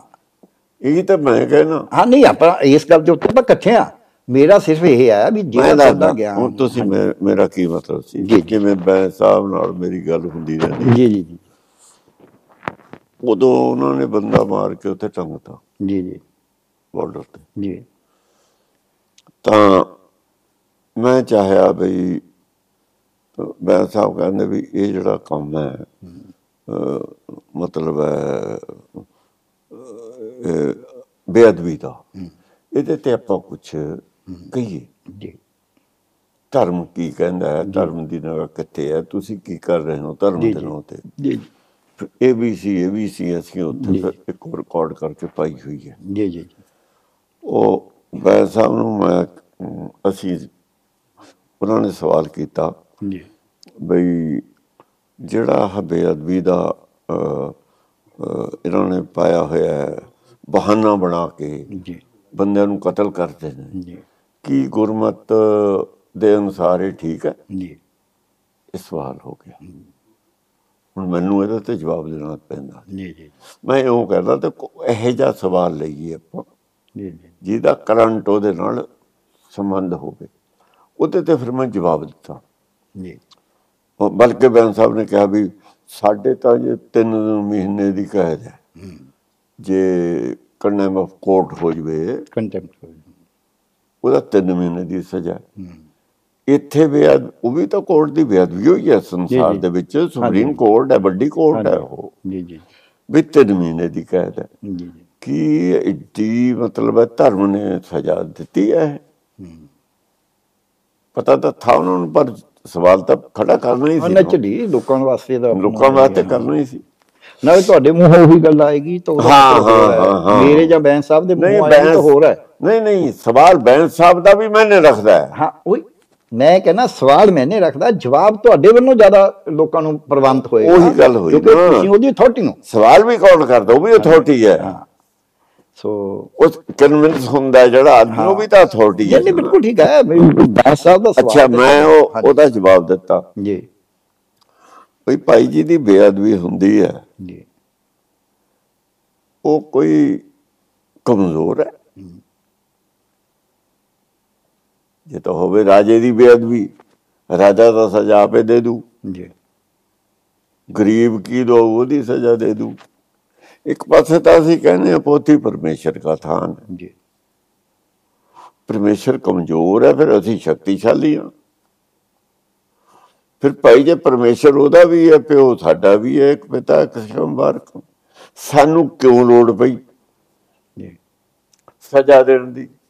ਅਸੀਂ ਕਿਉਂ ਮਹਿਸੂਸ ਕੀਤਾ ਬੇਅਦਬੀ ਹੋ ਗਈ? ਉਹਦਾ ਵੀ ਪਿਓ ਹੈ ਸਾਡਾ ਵੀ ਪਿਓ ਹੈ। ਜੀ। ਹੁਣ ਪਿਓ ਨੂੰ ਪੁੱਛ ਲਓ ਵੀ ਤੇਰੀ ਬੇਅਦਬੀ ਹੋਈ ਹੈ। ਜੀ। ਪਿਓ ਨੇ ਕਿਹਾ ਸੀ ਤੁਹਾਨੂੰ ਵੀ ਮੇਰੀ ਬੇਅਦਬੀ ਨੂੰ ਪੜ ਦਿਓ? ਇੱਥੋਂ ਤਾਂ ਸ਼ੁਰੂ ਹੋਊ ਨਾ ਗੱਲ। ਵੀ ਗੁਰਬਾਣੀ ਤਾਂ ਕਿਤੇ ਗੱਲ ਬੰਦੀ ਹੋ ਨਹੀਂ। ਉਹ ਤਾਂ ਉਸਤਤ ਨਿੰਦਾ ਦੋਹਾਂ ਤੋਂ ਉੱਪਰ ਹੈ। ਵੀ ਜਦੋਂ ਇਹ ਕੀਰਤਨ ਸੁਣਦੇ ਨੇ, ਬੈਠੇ ਦੇ, ਉੱਥੇ ਬਾਦਲ ਆਇਆ, ਅਸੀਂ ਦੇਖਿਆ, ਉੱਠ ਕੇ ਭੱਜ ਗਏ ਕੀਰਤਨ ਛੱਡ ਕੇ। ਉਹ ਅਦਬ ਸੀਗਾ। ਉਹਨਾਂ ਨੂੰ ਕਿਉਂ ਨਹੀਂ ਵੱਢਿਆ ਇਹਨਾਂ ਨੇ? ਇਹ ਤਾਂ ਅੰਮ੍ਰਿਤਸਰ ਦਰਬਾਰ ਸਾਹਿਬ ਦੇ ਵਿੱਚ ਹੈ। ਉਹ ਚੰਗਾ ਅਦਬ ਸੀ ਬਾਦਲ ਦੇ। ਉਹ ਛੱਡ ਕੇ ਕੀਰਤਨ ਨੂੰ, ਬਾਦਲ ਨੂੰ ਦੇਖਣ ਭੱਜ ਜਾਂਦੇ ਨੇ। ਉਦੋਂ ਅਦਬ ਹੈ। ਇਹ ਪਹਿਲਾਂ ਉਹਦੀ ਸਜ਼ਾ ਆਪ ਮਿਥਣ ਵੀ ਤੁਹਾਡੀ ਕੀ ਹੈ। ਚਲੋ ਮੇਰਾ ਇੱਕ ਸਵਾਲ ਹੈ ਇਸੇ ਤਰ੍ਹਾਂ ਦਾ ਆ ਹੁਣ ਇੱਕ ਗੁਰਦੁਆਰੇ 'ਚ ਕੁਰਸੀਆਂ ਹਾਂ। ਅੱਗ ਲਾਤੀ। ਵੀ ਤੁਸੀਂ ਬਰਾਬਰ ਤੇ ਬਹਿਨੇ ਹੋ। ਜਿਹੜੇ ਕੀਰਤਨੀਏ ਕੀਰਤਨ ਕਰਦੇ ਨੇ ਮੈਂ ਜੋ ਗੁਰਦੁਆਰਿਆਂ 'ਚ ਜਾਂਦਾ ਤਾਂ ਉਹਨਾਂ ਨੇ ਇੱਕ ਤਖਤ ਪੁਸ਼ ਲਾਇਆ ਹੁੰਦਾ। ਉਹ ਤੇ ਬਹਿ ਕੇ ਕਰਦੇ ਨੇ। ਤੇ ਕੀਰਤਨੀਏ ਜੇ ਉੱਥੇ ਤਖਤ ਪੁਸ਼ ਤੇ ਬੈਠ ਸਕਦੇ ਨੇ ਜਿਹਦੇ ਗੋਡੇ ਦੁਖਦੇ ਨੇ ਬਜ਼ੁਰਗ ਹੈ ਉੱਥੇ ਦੂਰ ਕੁਰਸੀ ਤੇ ਉਦੋਂ ਨੀਵੀਂ ਕੁਰਸੀ ਤੇ ਤਖਤ ਪੁਸ਼ ਨੂੰ ਵੀ ਨੀਵੀਂ ਕੁਰਸੀ ਤੇ ਜੇ ਬਹਿੰਦਾ ਹੈ, ਫਿਰ ਉਹ ਬਰਾਬਰੀ ਕਰੇ ਹੈ। ਮੈਂ ਦੱਸਦਾ। ਜੀ। ਇਹ 1962 ਦੀ ਗੱਲ ਹੈ। ਜੀ। ਇਹ ਚਿੱਠੀ ਸਾਨੂੰ ਇੰਗਲੈਂਡ ਤੇ ਆਈ ਸੀ। ਜੀ। ਮੈਂ ਉਦੋਂ ਨਵਾਂ ਨਵਾਂ ਬੁੱਢੇ ਦਲ ਦਾ ਸੈਕਟਰੀ ਬਣਿਆ ਸੀ। ਜੀ। ਕਿ 5000 ਜੀ। ਬੰਦਿਆਂ ਨੇ ਗੋਰਿਆਂ ਨੇ ਅੰਮ੍ਰਿਤ ਛਕਣਾ। ਜੀ? ਇਹ ਸ਼੍ਰੋਮਣੀ ਕਮੇਟੀ ਨੂੰ ਆਈ ਸੀ ਜੀ। ਕਿ ਉਹ ਚਾਹੁੰਦੇ ਨੇ ਵੀ ਗਿਰਜਾਂ 'ਚ ਅਸੀਂ ਕੁਰਸੀਆਂ ਤੇ ਬਹਿ ਜਾਂਦੇ ਹਾਂ। ਜੀ। ਜੇ ਗੁਰਦੁਆਰੇ ਵੀ ਸਾਨੂੰ ਕੁਰਸੀਆਂ ਤੇ ਬੈਠਣ ਦਾ ਕੋਈ ਪ੍ਰਬੰਧ ਹੋ ਸਕੇ ਜੀ। ਤਾਂ ਉਹ ਸਾਨੂੰ ਇਜਾਜ਼ਤ ਦਿੱਤੀ ਜਾਵੇ। ਜੀ। ਇੱਕ ਉਹਦੇ ਚ ਹੋਰ ਇਨਲੈਂਡ ਲੈਟਰ ਹੁੰਦੇ ਸੀ ਉਹ ਚੱਲਦੇ ਹੀ ਸੀ ਉਹ ਲਿਫਾਫੇ। ਉਹ ਉਹਦੇ ਤੇ ਸੀ ਪੰਜਾਬੀ ਚ ਲਿਖੀ ਸੀ ਚਿੱਠੀ। ਦੂਜੀ ਸ਼ਰਤ ਇਹ ਸੀ ਵੀ ਸਾਡੇ ਜਿਹੜੇ ਇੱਥੇ ਠੰਡ ਹੁੰਦੀ ਹੈ ਅਸੀਂ ਸਿਰ ਪਾਣੀ ਪਾ ਕੇ ਰੋਜ਼ ਇਸ਼ਨਾਨ ਕਰਦੇ ਹਾਂ। ਜੇ ਕੇਸ ਰੱਖੀ ਤਾਂ ਸੁੱਕਣੇ ਮੁਸ਼ਕਲ ਨੇ ਡਿਊਟੀ ਤੇ ਜਾਣਾ ਹੁੰਦਾ ਹੈ। ਜੀ। ਤਾਂ ਸਾਨੂੰ ਕੇਸ ਨਾ ਰੱਖਣ ਦੀ ਇਜਾਜ਼ਤ ਦੇ ਦਿਓ। ਜੀ। ਇਹ ਦੋ ਚ- ਉਹ ਲੈ ਕੇ ਅਸਲ ਦੇ ਵਿੱਚ ਸ਼੍ਰੋਮਣੀ ਕਮੇਟੀ ਵਾਲਿਆਂ ਨੂੰ ਧਰਮ ਦਾ ਕੋਈ ਰਾਈਟ ਨਹੀਂ ਹੈ। ਉਹ ਗੁਰਦੁਆਰਾ ਪ੍ਰਬੰਧ ਦਾ ਹੀ ਰਾਈਟ ਹੈ ਉਹਨਾਂ ਨੂੰ ਬਿਲਕੁਲ ਠੀਕ। ਹੈ ਪ੍ਰਬੰਧਕ ਕਮੇਟੀ। ਹਾਂ ਪ੍ਰਬੰਧਕ ਕਮੇਟੀ ਹੈ ਬਿਲਕੁਲ ਠੀਕ। ਪ੍ਰਬੰਧ ਤੱਕ ਹੈ। ਧਰਮ ਤੱਕ ਨਹੀਂ ਹਾਂ। ਚਾਹੇ ਹੁਣ ਉਹ ਕਰਦੇ ਨੇ। ਇਲੀਗਲ ਹੈ। ਠੀਕ ਹੈ ਠੀਕ। ਤਾਂ ਉਦੋਂ ਸਾਤੇ ਡਰਦੇ ਸੀ ਇਹ। ਹੁਣ ਸੰਤਾਂ ਸੋ ਕਰਕੇ ਫਿਰ ਬਾਅਦ ਚ ਕੁਝ ਹੋਰ ਹੋ ਗਿਆ। ਸੰਤਾਂ ਸੋ ਦੀ ਵੀ ਕਮਜ਼ੋਰੀ ਹੈ ਉਹ ਥਾ ਵੀ ਉਹ ਗੱਲਾਂ ਵੀ ਛੱਡ ਗਏ। ਇਹ ਮੈਂ ਬਾੜ ਦੀ ਗੱਲ ਕਰਦਾ ਕਾਰਡ ਬਾੜ ਦੀ। ਜੀ ਜੀ। ਉਹਨਾਂ ਨੇ ਚਿੱਠੀ ਸਾਨੂੰ ਫਾਰਵਰਡ ਕਰਤੀ। ਜੀ। ਉਹ ਧਰਮ ਦਾ ਤਾਂ ਖਾਲਸਾ ਹੀ ਸੀ। ਹਾਂ। ਤਾਂ ਜਹੇਦਾਰ ਨੂੰ ਲੈ ਕੇ ਗਿਆ ਇੱਕ ਬਜ਼ੁਰਗ ਜਿਹਾ ਆਦਮੀ ਸੀ ਲੈ ਕੇ ਆਇਆ ਉੱਥੋਂ। ਅਕਾਲੀ ਫੂਲਾ ਤੋਂ ਦੇ ਬੁਰਜ। ਜੀ। ਦੀਵਾਲੀ ਨੂੰ। ਜੀ। ਉਹ ਜਹੇਦਾਰ ਨੇ ਚਿੱਠੀ ਪੜਾਈ ਪੜਾ ਕੇ ਕਹਿੰਦਾ ਉਹ ਸਿੰਘ ਬੈਠਾ। ਜੀ। ਮੈਂ ਬੋਰੀ ਵਿਛਾਈ ਬੈਠਾ ਸੀ ਅੰਮ੍ਰਿਤ ਜਿਹੜੇ ਛਕਦੇ ਤੇ ਉਹਨਾਂ ਨੇ ਮੈਂ ਲਿਖਾਰੀ ਸੀ। ਜੀ। ਉਹ ਆ ਲਿਖਾਵੜੀ ਦਾ ਕੰਮ ਕਰਦੇ ਹੁੰਦੇ। ਜਿਹੜਾ ਕੋਈ ਚਿੱਠੀ ਆ ਗਈ ਕੋਈ ਆ ਗਿਆ ਕੋਈ ਸ਼ਿਕਾਇਤ ਆ ਗਈ ਜੀ ਜੀ। ਉਹ ਫਿਰ ਅਮ, ਪੜ੍ਹਿਆ ਲਿਖਾ ਕਰਕੇ ਮੈਨੂੰ ਦੇਤੀ ਡਿਊਟੀ। ਜੀ ਜੀ। ਉਹ ਤੋਂ ਜਾ ਕੇ ਲਿਖਾ ਲਾ ਇਹਦਾ ਜਵਾਬ। ਜੀ। ਉਹ ਚਿੱਠੀ ਚੱਲਿਆ ਜਾਂ ਮੈਂ ਪੜ੍ਹੀ ਪੰਜਾਬੀ ਸੀ ਉਹ ਮੈਂ ਕਿਹਾ ਵੀ ਇਹ ਏਡੀ ਬੜੀ ਪਾਵਰ ਵਾਲੀ ਗੱਲ ਮੇਰੇ ਵੱਸ ਦੀ ਤਾਂ ਹੈ ਨਹੀਂ। ਜੀ। ਮੈਂ ਕਿਹਾ ਭਾਈ ਇਹ ਚਿੱਠੀ ਤੂੰ ਮੇਰੇ ਕੋਲ ਲੈ ਆ ਜਹੇਦਾਰ ਕੋਲ ਲੈ ਜਾ। ਕਹਿੰਦਾ ਮੈਂ ਉੱਥੋਂ ਹੀ ਆਇਆ ਜਹੇਦਾਰ ਕੋਲੋਂ ਮੈਂ ਕਿਹਾ ਉਹਨਾਂ ਨੇ ਪੜ੍ਹੀ ਨਹੀਂ ਹੋਣੀ ਚਿੱਠੀ। ਮੇਰੇ ਕੋਲ ਭੇਜ ਦੇਈ ਨਾ ਮੇਰੀ ਤਾਂ ਪਾਵਰ ਤੇ ਬਾਹਰ ਹੈ। ਜੀ। ਕਹਿੰਦਾ ਜੀ ਉਹਨੇ ਪੜ੍ਹ ਕੇ ਸਮਝ ਕੇ ਕਿਹਾ। ਮੈਨੂੰ ਉਹ ਤੇ ਯਕੀਨ ਨਹੀਂ ਆਇਆ। ਜੀ। ਕੋਈ ਐਵੇਂ ਜਹੇਦਾਰ ਨੇ ਸੁਣੀ ਨਹੀਂ ਗੱਲ। ਐਵੇਂ ਕਹਤਾ ਵੀ ਲੈ ਜਾ। ਮੈਂ ਉਹ ਚਿੱਠੀ ਉਵੇਂ ਲੈ ਕੇ ਉਹਨੂੰ ਕਿਹਾ ਤੁਸੀਂ ਇੱਥੇ ਖੜੋ। ਮੈਂ ਜਹੇਦਾਰ ਕੋਲ ਚਲਾ ਗਿਆ ਥੋੜੇ 50 ਕਰਮਾਂ ਤੇ ਹੋ। ਸੀ ਮੇਰੇ ਨੂੰ ਬੈਠੇ ਸੰਗਤ ਨੂੰ ਘਰੇ ਹੋਏ। ਜੀ ਜਹੇਦਾਰ ਦੀ ਅੱਖ ਮੇਰੇ 'ਚ ਵੀ ਦੇਖੀ ਕੀ ਜਵਾਬ ਦਿੰਦਾ। ਜਦ ਮੈਂ ਗਿਆ ਮੈਂ ਜੋ 15 20 ਕਰਮ ਹੋ ਰਹੀ ਸੀ ਮੈਨੂੰ ਕਹਿੰਦਾ ਕੀ ਗੱਲ ਭੱਜਿਆ ਉਹਨੇ ਮੂੰਹ ਚੱਕ ਕੇ? ਜਾਣ ਕੇ। ਨਵਾਂ ਨਵਾਂ ਗਿਆ ਸਾ। ਜੀ ਜੀ।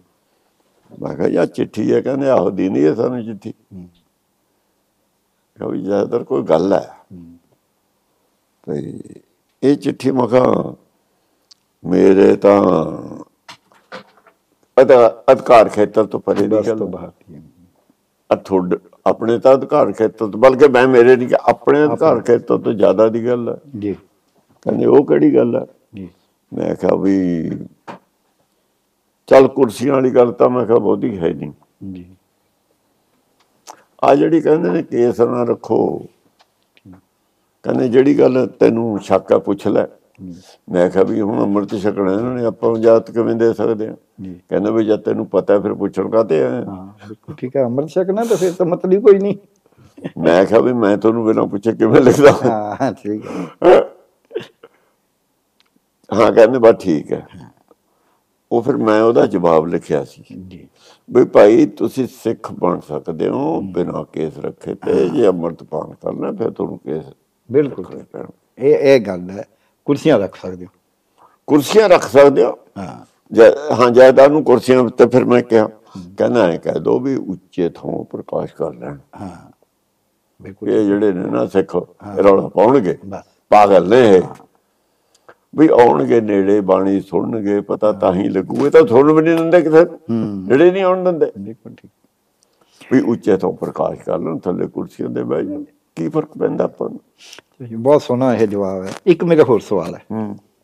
ਉਹ ਇਹ ਹੈ ਵੀ ਜਿਹੜੀ ਸਿੱਖੀ ਹੈ ਕਿਉਂਕਿ ਤੁਸੀਂ ਇੰਨਾ ਗਿਆਨ ਵਿਦਵਾਨ ਹੋ ਇਹ ਮਸਲਾ ਤੁਸੀਂ ਹੱਲ ਕਰ ਸਕਦੇ ਹੋ। ਕੀ ਸਿੱਖੀ ਜਨਮਜਾਤ ਹੈ? ਧਰਮ ਹੈ ਕੋਈ? ਜਨਮਜਾਤ। ਜਾਂ ਸਿੱਖੀ ਹੈ ਜਿਹੜੀ ਇੱਕ ਅਸੂਲਾਂ ਦਾ ਉਹ ਹੈ ਇੱਕ ਗੁਰਬਾਣੀ ਇੱਕ ਉਹਦੇ ਪ੍ਰਿੰਸੀਪਲਸ ਨੇ ਵੀ ਸਿੱਖ ਤੇ ਖਾਲਸਾ। ਦੋਹਾਂ ਦਾ ਕੋਈ ਫ਼ਰਕ ਹੈ? ਨਹੀਂ। ਸਿੱਖ ਸਿਵਲ ਹੈ। ਜੀ। ਖਾਲਸਾ ਫੌਜ ਹੈ। ਠੀਕ ਹੈ ਜੀ। ਫੌਜ ਹੈ। ਜਿਵੇਂ ਸਾਡੀ ਫੌਜ ਹੈ ਜਦੋਂ ਕੋਈ ਅਟੈਕ ਹੁੰਦਾ ਹੈ, ਜੀ। ਤਾਂ ਸਿਵਲ ਦੀ ਬਜਾਏ ਫੌਜ ਨੂੰ ਰੋਕਣਾ ਹੈ। ਕੋਈ ਹਥਿਆਰਬੰਦ ਲੜਾਈ ਦੇ ਵਿੱਚ। ਦੂਈ ਨਹੀਂ। ਜੀ। ਹਥਿਆਰਬੰਦ ਅਟੈਕ ਹੁੰਦਾ ਹੈ, ਫਿਰ ਉਹਨਾਂ ਨੇ ਉਹ ਰੋਕਣਾ। ਉਹ ਦੋਹਾਂ 'ਚ ਫ਼ਰਕ ਕੋਈ ਨਹੀਂ। ਸਿਵਲ ਦੇ ਵਿੱਚੋਂ ਕੋਈ ਵੀ ਫੌਜ ਭਰਤੀ ਹੋ ਸਕਦਾ। ਪਰ ਫੌਜ ਦੇ ਥੋੜੀ ਜੀ ਵਰਦੀ ਦਾ ਅਸੂਲਾਂ ਦਾ ਫ਼ਰਕ ਹੁੰਦਾ। ਸੋ ਹੁਣ ਜਨਮਜਾਤ ਦੀ ਗੱਲ ਹੁਣ ਤੋਂ ਹੀ ਜਨਮਜਾਤ ਦੀ ਲੈ ਲਓ। ਜੀ ਜੀ। ਮਾਨਸ ਕੀ ਜਾਤ ਸਭੇ ਤੇ ਪਹਿਚਾਨ ਹੋਵੇ ਜੀ। ਸੋਡੀ ਸਗਲ ਸਿਸ਼ਟਾਨ ਕੋ ਜੀ। ਉਹ ਰਾਮਦਾਸ ਕੋ ਦੀ ਈ ਵੜਿਆਈ ਜੀ। ਇਹ ਤਾਂ ਸ੍ਰਿਸ਼ਟੀ ਦਾ ਧਰਮ ਹੈ। ਮਾਨਵਤਾ ਦਾ ਧਰਮ। ਕੋਈ ਵੀ ਹੋਵੇ ਸਾਰਿਆਂ ਦਾ ਹੀ ਹੋਵੇ।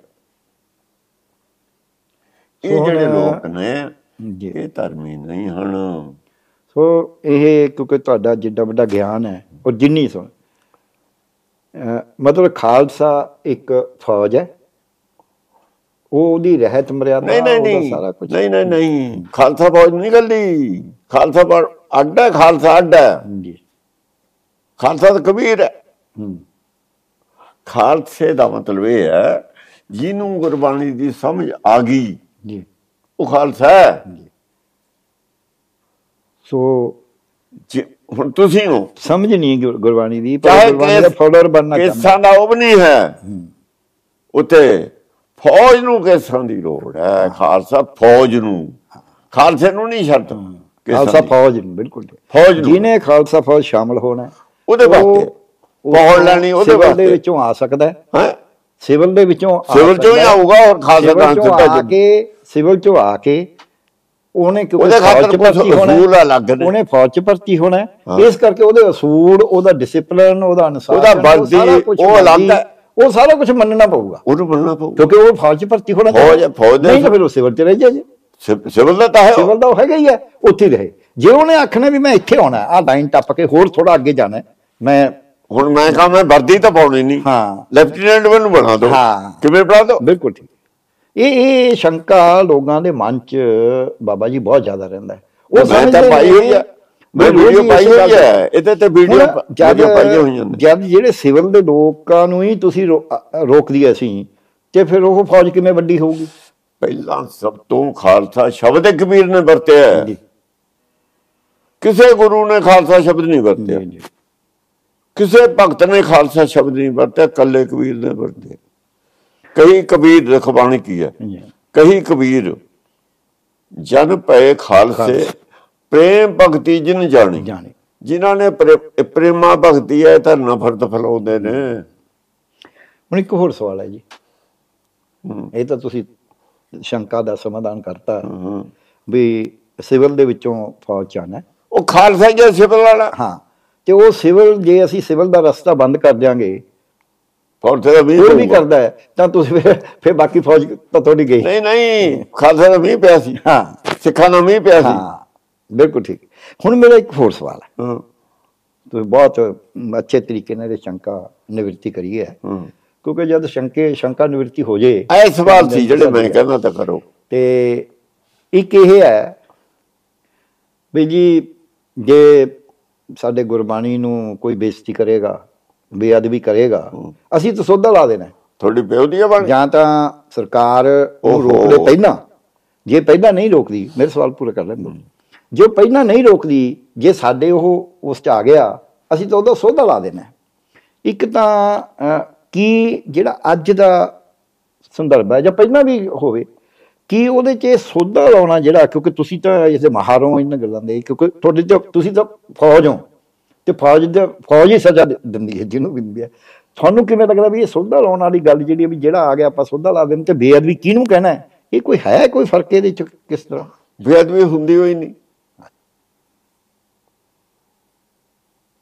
ਆਪਣੇ ਪਿਓ ਦੀ ਬੇਅਦਬੀ ਜਿਹੜਾ ਕਰੂਗਾ ਜੀ। ਉਹਦਾ ਵੀ ਤਾਂ ਪਿਓ ਹੈ। ਹਾਂ। ਨਲਾਇਕ ਹੈ। ਪਿਓ ਜਾਣੇ ਉਹ ਜਾਣੇ। ਜੇ ਤੁਹਾਨੂੰ ਪਿਓ ਕਹੂਗਾ ਸੋਧਾ ਲਾਓ ਤਾਂ ਲਾਓਗੇ ਆਪੇ ਲਾ ਦੋਗੇ ਹਾਂ ਮੈਨੂੰ ਗੱਲ ਯਾਦ ਆ ਗਈ ਇੱਕ ਛੋਟੀ ਜੀ ਤੁਹਾਡੀ ਗੱਲ ਤੇ ਕਹਿਣਾ। ਮੈਂ ਇੱਕ ਵਾਰੀ ਆਪਣੇ ਮਾਸਟਰ ਜੀ ਨਾਲ ਥੋੜਾ ਜਿੱਦ ਪਿਆ। ਨੌਵੀਂ ਚ ਪੜਦਾ ਸੀ। ਤੇ ਫਿਰ ਬਾਅਦ ਚ ਮੈਨੂੰ ਮਹਿਸੂਸ ਹੋਇਆ ਵੀ ਮੈਂ ਤਾਂ ਗਲਤ ਕਰ ਬੈਠਿਆ। ਤੇ ਮੈਂ ਛੱਤ ਤੇ ਜਾ ਕੇ ਬਹਿ ਗਿਆ ਵੀ ਮੈਂ ਕਲਾਸ ਨਹੀਂ ਅਟੈਂਡ ਕਰ ਸ਼ਰਮ ਆਉਣ ਲੱਗੀ। ਉਹ ਉੱਥੇ ਪੌੜੀ ਪੂੜੀ ਵੀ ਨਹੀਂ ਸੀ ਤੀਜੀ ਮੰਜ਼ਲ ਤੇ। ਉਹ ਥੋੜਾ ਔਖੇ ਹੋ ਕੇ ਚੜੇ ਤੀਜੇ ਦਿਨ ਗਿਆਨੀ ਜੀ ਸੀਗੇ ਸਾਡੇ। ਮੈਂ ਉੱਠ ਕਲਾਸ ਚ ਆਇਆ ਕਰ। ਮੈਂ ਜੀ ਮੈਨੂੰ ਬੜੀ ਸ਼ਰਮ ਆਉਂਦੀ ਮੈਂ ਉਹਨਾਂ ਦਾ ਮੁੰਡਾ ਵੀ ਉੱਥੇ 6ਵੀਂ 7ਵੀਂ ਕਹਿੰਦੇ ਜੋ ਮੇਰੇ ਥੱਪੜ ਮਾਰੇ ਮੈਂ ਇਹੀ ਕਹੂੰਗਾ ਵੀ ਜਾਂ ਮੈਂ ਨਲਾਇਕ ਹਾਂ ਬਾਪ ਨਲਾਇਕ ਹੈ ਜਾਂ ਮੈਂ ਮੁੰਡੇ ਨੂੰ ਸਿਖਾਇਆ ਨਹੀਂ ਕੁਝ ਤੇ ਹੋਰ ਕੀ ਕਹਿਣਾ? ਹੋਰ ਇਹ ਕੀ ਥੋੜਾ ਬਹੁਤਾ ਗਰਦਨ ਥੋੜਾ ਲਾ ਦੇਣੀ ਹੈ ਗਰਦਨ ਥੋੜੀ ਲਾ ਦੇਣੀ। ਤੇ ਮੈਨੂੰ ਗੱਲ ਸਮਝ ਆ ਗਈ ਲੋਕ ਕਹਿਣਗੇ ਨਲਾਇਕ ਹੈ। ਵੀ ਉਹ ਲੋਕਾਂ ਨੇ ਆਪ ਹੀ ਕਹਿਣਾ ਵੀ ਦੇਖੋ। ਵੀ ਸਾਨੂੰ ਕਹਿੰਦੇ ਮੈਨੂੰ। ਕਹਿੰਦੇ ਤੂੰ ਉੱਥੇ ਬੋਲਿਆ। ਮੈਂ ਰਜਿਸਟਰ ਦਿਖਾਤਾ। ਮੈਂ ਤੁਹਾਨੂੰ ਤਾਂ ਦੱਸਦਾ ਜੀ। ਤੁਹਾਡੀ ਜਵਾਬ ਮੈਨੂੰ ਬੜਾ ਹੀ ਚੰਗਾ ਲੱਗਿਆ। ਕਿਉਂਕਿ ਮੇਰੇ ਨਾਲ ਵਾਪਰੀ ਇਹ। ਕਹਿੰਦੇ ਹੁਣ ਤੂੰ ਬੋਲਦਾ ਰਿਹਾ। ਤੇਰੀ ਕਿੰਨੀ ਇੱਜ਼ਤ ਸੀ। ਜਦ ਤੂੰ ਬੋਲੀ ਗਿਆ ਇਦਾਂ ਤਾਂ ਸਾਰੀ ਕਲਾਸ ਦੇਖ। ਰਹੀ ਸੀ 60 ਬੰਦੇ। 60 ਬੱਚੇ ਕਲਾਸ 'ਚ 66 ਵੀ ਸਾਰੇ ਦੇਖ ਰਹੇ ਸੀ ਵੀ ਯਾਰ ਇਹ ਪਿਆਰ ਲੜਾਈ ਬੋਲੀ ਜਾਂਦਾ ਗਿਆਨੀ ਜੀ ਨੂੰ। ਫਿਰ ਤੈਨੂੰ ਦਿਖਾਤਾ ਰਜਿਸਟਰ।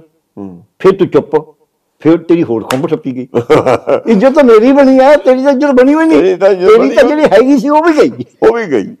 ਜਿਹੜੀ ਹੈ। ਮੈਂ ਤਾਂ ਮੈਨੂੰ ਗੱਲ ਯਾਦ ਆ ਗਈ ਇਹ ਸੱਚੀ ਮੁੱਚੀ ਮੇਰੇ ਨਾਲ ਵਾਪਰੀ ਹੋਈ ਹੈ ਜਿਵੇਂ ਤੁਸੀਂ ਜਵਾਬ ਦਿੱਤਾ ਅੱਜ ਤੱਕ ਮੈਨੂੰ ਕਿਸੇ ਨੇ ਇਹਦਾ ਜਵਾਬ ਨਹੀਂ ਦਿੱਤਾ ਸੀ। ਤੁਸੀਂ ਜਵਾਬ ਦੇ ਵਿੱਚ ਮੈਨੂੰ ਹਾਂ ਵੀ ਯਾਰ ਗੱਲ ਤਾਂ ਸੱਚੀ ਹੈ। ਇਹੀ ਮੈਂ ਉੱਥੇ ਕਹੀ ਹੈ। ਜੀ। ਸੁਪਰੀਮ ਦੇ ਕੋਰਟ ਦਾ ਇੱਕ ਵਕੀਲ ਹੈ। ਜੀ। ਉਹ ਗੁਪਤਾ ਗੁਪਤਾ ਹੈ ਪੰਜਾਬੀ। ਜੀ। ਉਹਨੇ ਕਿਤੇ ਵੀਡੀਓ ਦੇਖ ਲਈ ਜੀ। ਪਈ ਹੋਈ। ਜੀ। ਹੁਣ ਬੈਨ ਸਾਹਿਬ ਦੇ ਨਾਲ ਵੀਡੀਓ। ਜੀ। ਵਕੀਲਾਂ ਦਾ ਤਾਂ ਫਿਰ ਇੰਟਰਸਟ ਬਣ ਜਾਂਦਾ ਹੈ। ਜਦ ਵਿੱਚ ਬੈਠਾ ਹੈ। ਬਿਲਕੁਲ ਠੀਕ ਹੈ। ਉਹਨੇ ਸੁਣੀ ਜੀ। ਉਹਨੇ ਸੁਣ ਕੇ ਫੂਲ ਕੇ ਨੂੰ ਕਰਤੀ। ਜੀ। ਉਹ ਯਾਰ ਤੂੰ ਵੀ ਸਿੱਖ ਕਹਿੰਦਾ ਸੀ ਜਿਨ੍ਹਾਂ ਤੇ ਕੇਸ ਲੜਦਾ ਸਿੱਖ ਤਾਂ ਇਹੋ ਜਿਹੇ ਹੁੰਦੇ ਨੇ। ਨਹੀਂ ਨਹੀਂ ਮੈਨੂੰ ਦੱਸਿਆ। ਜੀ। ਕਹਿੰਦਾ ਮੇਰੀਆਂ ਤਾਂ ਅੱਖਾਂ ਖੁੱਲ ਗਈਆਂ ਵੀ ਸਿੱਖੀ ਕੀ ਹੈ ਮੈਨੂੰ ਤਾਂ ਪਤਾ ਹੀ ਨਹੀਂ ਸੀ। ਨਾ ਨਾ ਤੁਹਾਨੂੰ ਤਾਂ ਤੁਹਾਡੇ ਕੋਈ ਮੈਂ ਤਾਂ ਪਤਾ ਨਹੀਂ ਕਿੰਨੇ ਮਤਲਬ ਸਾਧ ਸੰਤਾਂ ਨੂੰ ਸੁਣਦਾ ਰਿਹਾ ਬਚਪਨ ਤੋਂ। ਤੇ ਮੈਂ ਤੁਹਾਡੇ ਗਿਆਨ ਤੋਂ ਕਾਇਲ ਹਾਂ। ਤੁਹਾਨੂੰ ਗੱਲ ਐਨ ਤਰਕ ਨਾਲ ਤੱਥਾਂ ਨਾਲ। ਤਰਕ ਤਾਂ ਫਿਰ ਵੀ ਬਣਾ ਲੈਂਦਾ ਬੰਦਾ। ਪਰ ਤੱਥ ਨਾਲ ਜੋੜਨੇ। ਤੱਥ ਦੇ ਵਿੱਚੋਂ ਤਰਕ ਬਣਾਉਣਾ। ਖੋਜ ਦੇ ਵਿੱਚ ਤੱਥ ਹੈ। ਜੇ ਖੋਜ ਤੋਂ ਤੱਥ ਨਹੀਂ ਆਇਆ ਹਾਂ। ਫਿਰ ਕਿੱਥੋਂ? ਸੋ ਇਸ ਕਰਕੇ ਇਹ ਹੁਣ ਇੱਕ ਗੱਲ ਹੋਰ ਹੈ ਜੀ ਜਿਹੜਾ ਸਾਰਾ ਮਤਲਬ ਰੋਜ਼ ਆਪਾਂ ਦੇਖਦੇ ਵੀ ਹਾਂ ਵਰਤਾਰਾ ਜੋ ਚੱਲ ਰਿਹਾ ਹੈ। ਇਹਦੇ ਵਿੱਚ ਕੀ ਕਰਿਆ ਜਾ ਰਿਹਾ ਹੈ ਵੀ ਚਲੋ ਜੇ ਆਪਾਂ ਧਰਮਾਂ ਦੀ ਵੀ ਗੱਲ ਲਈਏ ਜਾਂ ਸਿੱਖ ਦੀ ਲਈਏ ਧਰਮ ਦਾ ਮਤਲਬ ਤੁਹਾਡੇ ਵਾਲੇ ਧਰਮ ਤੋਂ ਨਹੀਂ ਮੇਰਾ ਮਤਲਬ ਜਿਹੜੇ ਧਰਮ ਦੀ ਡੈਫੀਨੇਸ਼ਨ ਤੁਹਾਡੀ ਹੈ ਪਰਿਭਾਸ਼ਾ ਜਿਹੜੇ ਆਮ ਲੋਕਾਂ ਨੂੰ ਧਰਮ ਦੀ ਹੈ।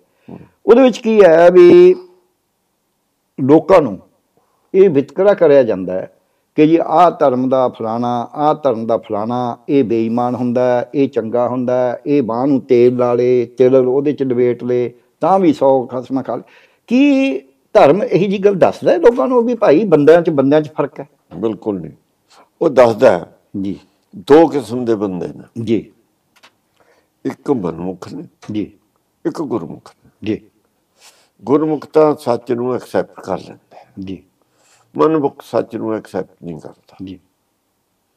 ਉਹਨੂੰ ਐ ਲੱਗਦਾ ਵੀ ਮੈਂ ਸੱਚ ਐਕਸੈਪਟ ਕਰਕੇ ਮੈਨੂੰ ਦੁਨਿਆਵੀ ਘੱਟ ਹੈ। ਕਿ ਦੂਏ ਦਾ ਹੱਕ ਖਾਣ ਦੀ ਜਿਹਦੀ ਇੱਛਾ ਹੈ। ਜੀ। ਜਿਹਨੂੰ ਕਹੀਏ ਭਾਈ ਦੂਏ ਦਾ ਹੱਕ ਨਾ ਖਾ ਯਾਰ ਭੁੱਖੇ ਮਰਨਾ ਨਿਆਣਿਆਂ ਦਾ। ਉਹ ਜਾਨੀ ਦੁਨਿਆਵੀ ਸੋਚ ਹੈ ਉਹਦੀ। ਜੀ। ਉਹਦੀ ਦੁਨਿਆਵੀ ਸੋਚ ਹੈ। ਉਹ ਇਹ ਦੁਨੀਆ ਦੇ ਵਿੱਚ ਹੀ ਸਭ ਕੁਝ ਮੰਨਦਾ ਹੈ। ਇਮਾਨਦਾਰੀ ਦੇ ਜਿਹੜਾ ਹੈ ਸਕੂਨ ਹੈ ਜਿਹੜਾ ਸਕੂਨ ਜਿਹਨੂੰ ਅਸੀਂ ਪੀਸ ਆਫ ਮਾਈਂਡ ਕਹਿੰਦੇ ਹਾਂ। ਉਹ ਉਹਨੂੰ ਪੀਸ ਆਫ ਮਾਈਂਡ ਸਾਨੂੰ ਇਮਾਨਦਾਰੀ ਤੋਂ ਤਾਂ ਮਿਲੂਗਾ। ਬੇਈਮਾਨੀ ਚੋਂ ਪੀਸ ਆਫ ਮਾਈਂਡ ਨਹੀਂ ਮਿਲਦਾ। ਜੀ। ਪੀਸ ਆਫ ਮਾਈਂਡ ਹੀ ਅਸਲ ਸੁੱਖ ਹੈ। ਜੀ। ਜਿਹਨੂੰ ਅਸੀਂ ਸੁੱਖ ਕਹਿੰਦੇ ਆ ਪੀਸ ਆਫ ਮਾਈਂਡ ਹੈ। ਹੁਣ ਜਿਉਂ-ਜਿਉਂ ਅਸੀਂ ਪ੍ਰੋਸਪੈਰਿਟੀ ਵੱਲ ਜਾਂਦੇ ਆ ਜੀ। ਤੇ ਉਹ ਤੋਂ ਪੀਸ ਆਫ ਮਾਈਂਡ ਘਟਦਾ ਜੀ। ਜਿਉਂ-ਜਿਉਂ ਅਸੀਂ ਯਾਨੀ ਬੇਈਮਾਨੀ ਨਾਲ ਪ੍ਰੋਸਪੈਰਿਟੀ ਮੇਰਾ ਮਤਲਬ ਹੈ। ਪ੍ਰੋਸਪੈਰਿਟੀ ਸਾਨੂੰ ਕੁਝ ਨਹੀਂ ਕਹਿੰਦੀ। ਜੇ ਇਮਾਨਦਾਰੀ ਨਾਲ ਆਉਂਦੀ ਰਹੇ। ਇਮਾਨਦਾਰੀ ਨਾਲ ਤੁਹਾਨੂੰ ਕਿੰਨਾ ਵੀ ਪੈਸਾ ਹੁੰਦਾ ਹੈ ਉਹ ਤੁਹਾਨੂੰ ਨਹੀਂ ਕੁਝ ਦੁੱਖ ਦਊਗਾ। ਦੁੱਖ ਜਦ ਦਊਗਾ ਜਦ ਸਾਡੇ ਅੰਦਰ ਬੇਈਮਾਨੀ ਨਾਲ ਦੂਏ ਦਾ ਹੱਕ ਖਾਵਾਂਗੇ ਉਹ ਸਾਨੂੰ ਪਰੇਸ਼ਾਨ ਵੀ ਕਰੂਗਾ। ਬਿਲਕੁਲ ਮੈਨੂੰ ਤੁਹਾਡੀ ਗੱਲ mind ਨਹੀਂ ਹੈ। ਵੀ ਹੱਕ ਖਾਵਾਂਗੇ। ਹੱਕ ਨੂੰ ਜਿਹੜਾ ਅੱਜ ਦਾ ਕਾਨੂੰਨ ਹੈ ਪਰ ਕੋਲ ਮੈਂ ਡਾਕਟਰ ਹਾਂ। ਮਾਫ ਕਰਨਾ। ਮੈਨੂੰ ਸਰਕਾਰ ਨੇ ਇੰਨਾ ਖਰਚਾ ਕਰਕੇ ਪੜਾਤਾ ਜਿਹੜੀ ਦੁਨੀਆ 'ਚ ਸਭ ਤੋਂ ਉੱਚੀ ਵਿੱਦਿਆ ਉਹ ਮੈਨੂੰ ਦਵਾਤੀ ਤੇ। ਮੈਂ ਕਹਾ ਹੁਣ ਮੇਰਾ ਹੱਕ ਹੈ ਕਿ ਮੈਂ ਮਰੀਜ਼ ਤੋਂ ਮੇਰੀ ਤਾਂ ਫੀਸ ਜੀ ਲੱਖ ਰੁਪਈਆ। ਔਰ ਕੋਈ ਬੇਈਮਾਨੀ ਨਹੀਂ ਕਰਨੀ ਬਾਕਾਇਦਾ ਤੁਹਾਨੂੰ ਰਸੀਦ ਕੱਟ ਕੇ ਦੇਵਾਂਗਾ ਪਰ ਮੈਂ ਲੱਖ ਤੋਂ ਘੱਟ ਮਰੀਜ਼ ਨਹੀਂ ਦੇਖਣਾ। ਇਹ ਮੈਨੂੰ ਕਦੀ ਕਦੀ ਐ ਸਮਝ ਨਹੀਂ ਆਉਂਦਾ ਵੀ ਇਹ ਇਹ ਇਮਾਨਦਾਰੀ ਹੋਊਗੀ ਇਮਾਨਦਾਰੀ ਦੀ ਕਮਾਈ ਹੋਊ ਕਿ ਬੇਈਮਾਨੀ ਦੀ ਹੋਊ? ਨਹੀਂ ਇਹ ਇਮਾਨਦਾਰੀ ਦੀ ਹੈ, ਤੁਸੀਂ ਹੱਕ ਅ, ਅ, ਠੱਗੀ ਬਣ ਕੇ ਥੋੜੀ ਜਿਹਨੂੰ ਲੋੜ ਆ ਜੂ ਨਹੀਂ ਲੋੜ ਨਾ ਪਰ ਉਹ ਸਿਖਾਇਆ ਤਾਂ ਮੈਨੂੰ ਲੋਕਾਂ ਨੇ ਗਰੀਬ ਆਦਮੀ ਤਾਂ ਮੈਂ ਡਾਕਟਰੀ ਸਿੱਖਿਆ ਵੇਲੇ ਮਤਲਬ ਉਹਦਾ ਹੱਕ ਤਾਂ ਮਾਰਤਾ। ਨਹੀਂ ਇਹ ਜਦ ਅਸੀਂ ਮਾਫ ਕਰਨਾ ਮੇਰੀ ਬੇਨਤੀ ਹੈ। ਮੈਡੀਕਲ ਕਾਲਜ ਮੈਂ ਪੜ੍ਹ ਰਿਹਾ। ਉਹ ਮੇਰੇ ਬਾਪ ਨੇ ਤਾਂ ਬਣਾਇਆ ਨਹੀਂ। ਉਹ ਤਾਂ ਕਿਸੇ ਨੇ ਗਾਰਾ ਢੋਇਆ ਹੈ ਕਿਸੇ ਨੇ ਇੱਟਾਂ ਢੋਈਆਂ ਨੇ ਕਿਸੇ ਦੇ ਟੈਕਸ ਚੋਂ ਪੈਸਾ ਗਿਆ ਫਿਰ ਜਦ ਅਸੀਂ ਉੱਥੇ ਡਾਕਟਰੀ ਸਿੱਖਦੇ ਹਾਂ ਇਹ ਬਾਕੀ ਕਿੱਤਿਆਂ ਨਾਲ ਸਾਡਾ ਫ਼ਰਕ ਹੈ। ਸਾਡਾ ਕਿੱਤਾ ਇਹ ਹੈ ਕਿ ਅਸੀਂ ਮਰੀਜ਼ ਤੇ ਡਾਕਟਰੀ ਸਿੱਖਦੇ ਹਾਂ। ਤੀਜੇ ਸਾਲ 'ਚ ਜਦ ਬੱਚਾ ਪੜ੍ਹਦਾ ਹੈ ਮਰੀਜ਼ ਤਾਂ- ਪਹਿਲਾਂ ਸਰੀਰ ਤੇ ਮਰੇ ਹੋਏ ਡੈੱਡ ਬੋਡੀ ਤੇ ਸਿੱਖਦੇ ਹਾਂ। ਪਹਿਲੇ 2 ਸਾਲ ਹੁਣ 1 ਸਾਲ ਰਹਿ ਗਿਆ। ਤੇ ਬਾਕੀ ਸਾਰਾ ਮਰੀਜ਼ ਦੀ ਕਹਾਣੀ ਸੁਣ ਕੇ ਉਹਦਾ ਇਲਾਜ ਉਹਨੂੰ ਟੋਹ ਕੇ ਉੱਥੇ ਅਮੀਰ ਆਦਮੀ ਤਾਂ ਹੱਥ ਨਹੀਂ ਲਾਉਣ ਦਿੰਦਾ। ਉੱਥੇ ਗਰੀਬਾਂ ਨੂੰ ਹੀ ਦੇਖਦੇ ਆ ਫਿਰ ਜਦ ਆਪਰੇਸ਼ਨ ਸਿੱਖਦੇ ਉਹ ਵੀ ਪਹਿਲਾਂ ਗਰੀਬਾਂ ਦੇ ਅਸੀਂ ਕਿਉਂਕਿ ਉਹਦੇ ਮਾੜੇ ਮੋਟੇ ਦੋ ਟਾਂਕੇ ਬੰਦੇ। ਲੱਗੇ। ਹੁਣ ਜਦ ਅਸੀਂ ਉਹਨਾਂ ਤੋਂ ਸਾਰਾ ਕੁਝ ਸਿੱਖਿਆ ਗਿਆਨ ਤਾਂ ਸਾਨੂੰ ਉੱਥੋਂ ਮਿਲਿਆ ਨਾ ਵਿਦਿਆ ਤਾਂ। ਜਾਂ ਕਹ ਲਓ ਸਾਡੀ ਹੁਨਰ। ਹੁਨਰ ਤਾਂ ਸਾਨੂੰ ਉੱਥੋਂ ਮਿਲਿਆ। ਗਰੀਬ ਤੋਂ ਤੇ ਫਿਰ ਅਸੀਂ ਜਦ ਫੀਸ ਜ਼ਿਆਦਾ ਰੱਖਤੀ ਤੇ ਅਸੀਂ ਕਹਿੰਦਾ ਨਾ ਜੀ ਮੈਂ ਤਾਂ ਬੜਾ ਇਮਾਨਦਾਰ ਹਾਂ। ਕੀ ਉਹਦਾ ਹੈ? ਇੱਕ ਲਾਈਨ ਚ। ਬਸ ਇੱਕ ਬਸ ਹਾਂ ਕਿ ਜਿਹੜਾ ਉਹ ਗਰੀਬ ਤੋਂ ਮੈਂ ਉਹਦੇ ਸਰੀਰ ਤੇ ਇੱਕ ਨਹੀਂ ਪਤਾ ਨਹੀਂ ਨੇ ਕਈ ਮਰੀਜ਼ ਦੇਖੇ ਹੋਣਗੇ ਇਮਤਿਹਾਨ ਵੀ ਚਾਰ ਚਾਰ ਮਰੀਜ਼ ਇੱਕ ਇੱਕ ਵਿਸ਼ੇ ਦੇ ਹੁੰਦੇ ਨੇ ਉਹ ਸਾਰੇ ਦਿਨ ਵਿਚਾਰੇ ਬੈਠੇ ਰਹਿੰਦੇ ਕਿਉਂਕਿ ਇਮਤਿਹਾਨ ਹੋ ਰਿਹਾ ਹੈ। ਉਹਨੂੰ ਨਾਲ ਬਿਠਾਉਣਾ ਹੁੰਦਾ ਹੈ।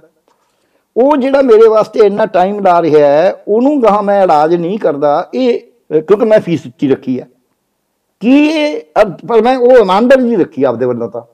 ਇਹਦੇ ਚ ਬੇਈਮਾਨੀ ਹੋਈ ਮੈਂ ਕਿਦਾਂ? ਦੱਸਦਾ ਮੈਂ ਦੱਸਦਾ ਜਿੱਥੇ ਤੱਕ ਹੱਕ ਹੈ ਤੁਸੀਂ ਜਸਟੀਫਾਈ ਕਰ ਸਕਦੇ ਹੋ। ਜੀ। ਪਰ ਦਇਆ ਦੀ ਕਮੀ ਆ ਗਈ ਇੱਥੇ। ਮੈਂ ਇਹਨੂੰ ਥੋੜਾ ਜਿਹਾ ਫ਼ਰਕ ਲੱਗਦਾ। ਨਹੀਂ ਦਇਆ ਜਦ ਘਟ ਜਾਂਦੀ ਹੈ ਹਾਂਜੀ। ਫਿਰ ਧਰਮ ਨਾਸ ਹੋ ਜਾਂਦਾ। ਨਹੀਂ ਮੈਨੂੰ ਦਿਆ ਨਹੀਂ ਲੱਗਦੀ ਜੀ ਮੇਰਾ ਕੋਈ ਦਿਆ ਦਾ ਮਾਮਲਾ ਨਹੀਂ ਮਾਫ ਕਰਨਾ। ਗਰੀਬ ਹੈ ਜਿਹੜਾ। ਨਾ ਨਾ ਨਾ। ਮੇਰੀ ਮੇਰੀ ਮੇਰੀ ਬੇਨਤੀ ਸੁਣੋ ਮੇਰੇ ਅੱਛਾ। ਸਵਾਲ ਦਾ ਜਵਾਬ ਦੇ ਅੱਛਾ ਜਦ ਮੈਂ ਇੱਕ ਬੰਦੇ ਤੇ ਕੋਈ ਚੀਜ਼ ਸਿੱਖੀ ਹੈ ਤੇ ਮੈਂ ਕਹਾਂ ਵੀ ਇਹਦੇ ਮੈਂ ਰਿਕਸ਼ੇ ਤੇ ਬੈਠ ਕੇ ਗਿਆ ਮੰਨ ਲਓ ਤੇ ਮੈਂ ਕਹਾਂ ਇਹਦੇ ਮੈਂ ਪੈਸੇ ਦੇ ਰਿਹਾ ਜਾ ਕਰਕੇ ਮੈਨੂੰ ਲੱਗਦਾ ਨਹੀਂ ਵੀ ਇਹ ਦਿਆ ਜੇ ਮੈਂ ਨਹੀਂ ਦਿੰਦਾ ਨਹੀਂ ਨਹੀਂ ਨਹੀਂ ਇਹ ਸੋ ਜਦ ਮੈਂ ਉਹਨਾਂ ਤੋਂ ਮੇਰੀ ਬੇਨਤੀ। ਸੁਣ ਲਓ ਨਾ ਜੀ। ਜਿਹੜੀ ਮੈਂ ਸਰਜਰੀ ਸਿੱਖੀ ਹੈ ਜਾਂ ਮੈਂ ਸਰਜਰੀ ਸਿਖਾਉਣਾ ਉਹ ਕਿਸੇ ਮਰੀਜ਼ ਤੇ ਸਿਖਾਉਣਾ ਉਹ ਮਰੀਜ਼ ਨੂੰ ਕੋਈ ਮਾੜਾ ਮੋਟਾ ਨੁਕਸਾਨ ਵੀ ਹੁੰਦਾ ਹੈ ਹੂੰ। ਤੇ ਜੇ ਨਹੀਂ ਵੀ ਹੁੰਦਾ ਤਾਂ ਘੱਟੋ ਘੱਟ ਉਹਨੇ ਆਪਦੇ ਆਪ ਨੂੰ ਸਿੱਖ ਅੰਦਰ ਦੇ ਸਾਹਮਣੇ ਭੇਜਿਆ ਪੇਸ਼ ਕਰਿਆ। ਉਹ ਤੋਂ ਮੈਂ ਸਿੱਖਿਆ ਉਹ ਮੇਰੀ ਕਿਤਾਬ ਹੈ। ਤੇ ਮੁੜ ਕੇ ਮੈਂ ਉਹਦੇ ਪੈਸੇ ਦਿੰਦਾ ਨਹੀਂ। ਕਿਤਾਬ ਹੈ ਉਹ ਉਹ ਤੋਂ ਮੈਂ ਸਿੱਖਿਆ। ਮੁੜ ਕੇ ਜਿੱਦੇ ਉਹਨੂੰ ਲੋੜ ਆ ਉਹਨੂੰ ਮੈਂ ਕਹਿੰਦਾ ਤੂੰ ਭੱਜ। ਪਹਿਲਾਂ ਮੇਰੀ ਲੋੜ ਸੀ। ਉਹਨੇ ਮੇਰੀ ਮਦਦ ਕਰੀ ਹੈ। ਚਾਹੇ ਉਹ ਕਾਨੂੰਨ ਚ ਆ ਕੇ ਕਰੀ ਹਸਪਤਾਲ ਚ ਆਇਆ ਜੋ ਵੀ ਹੈ।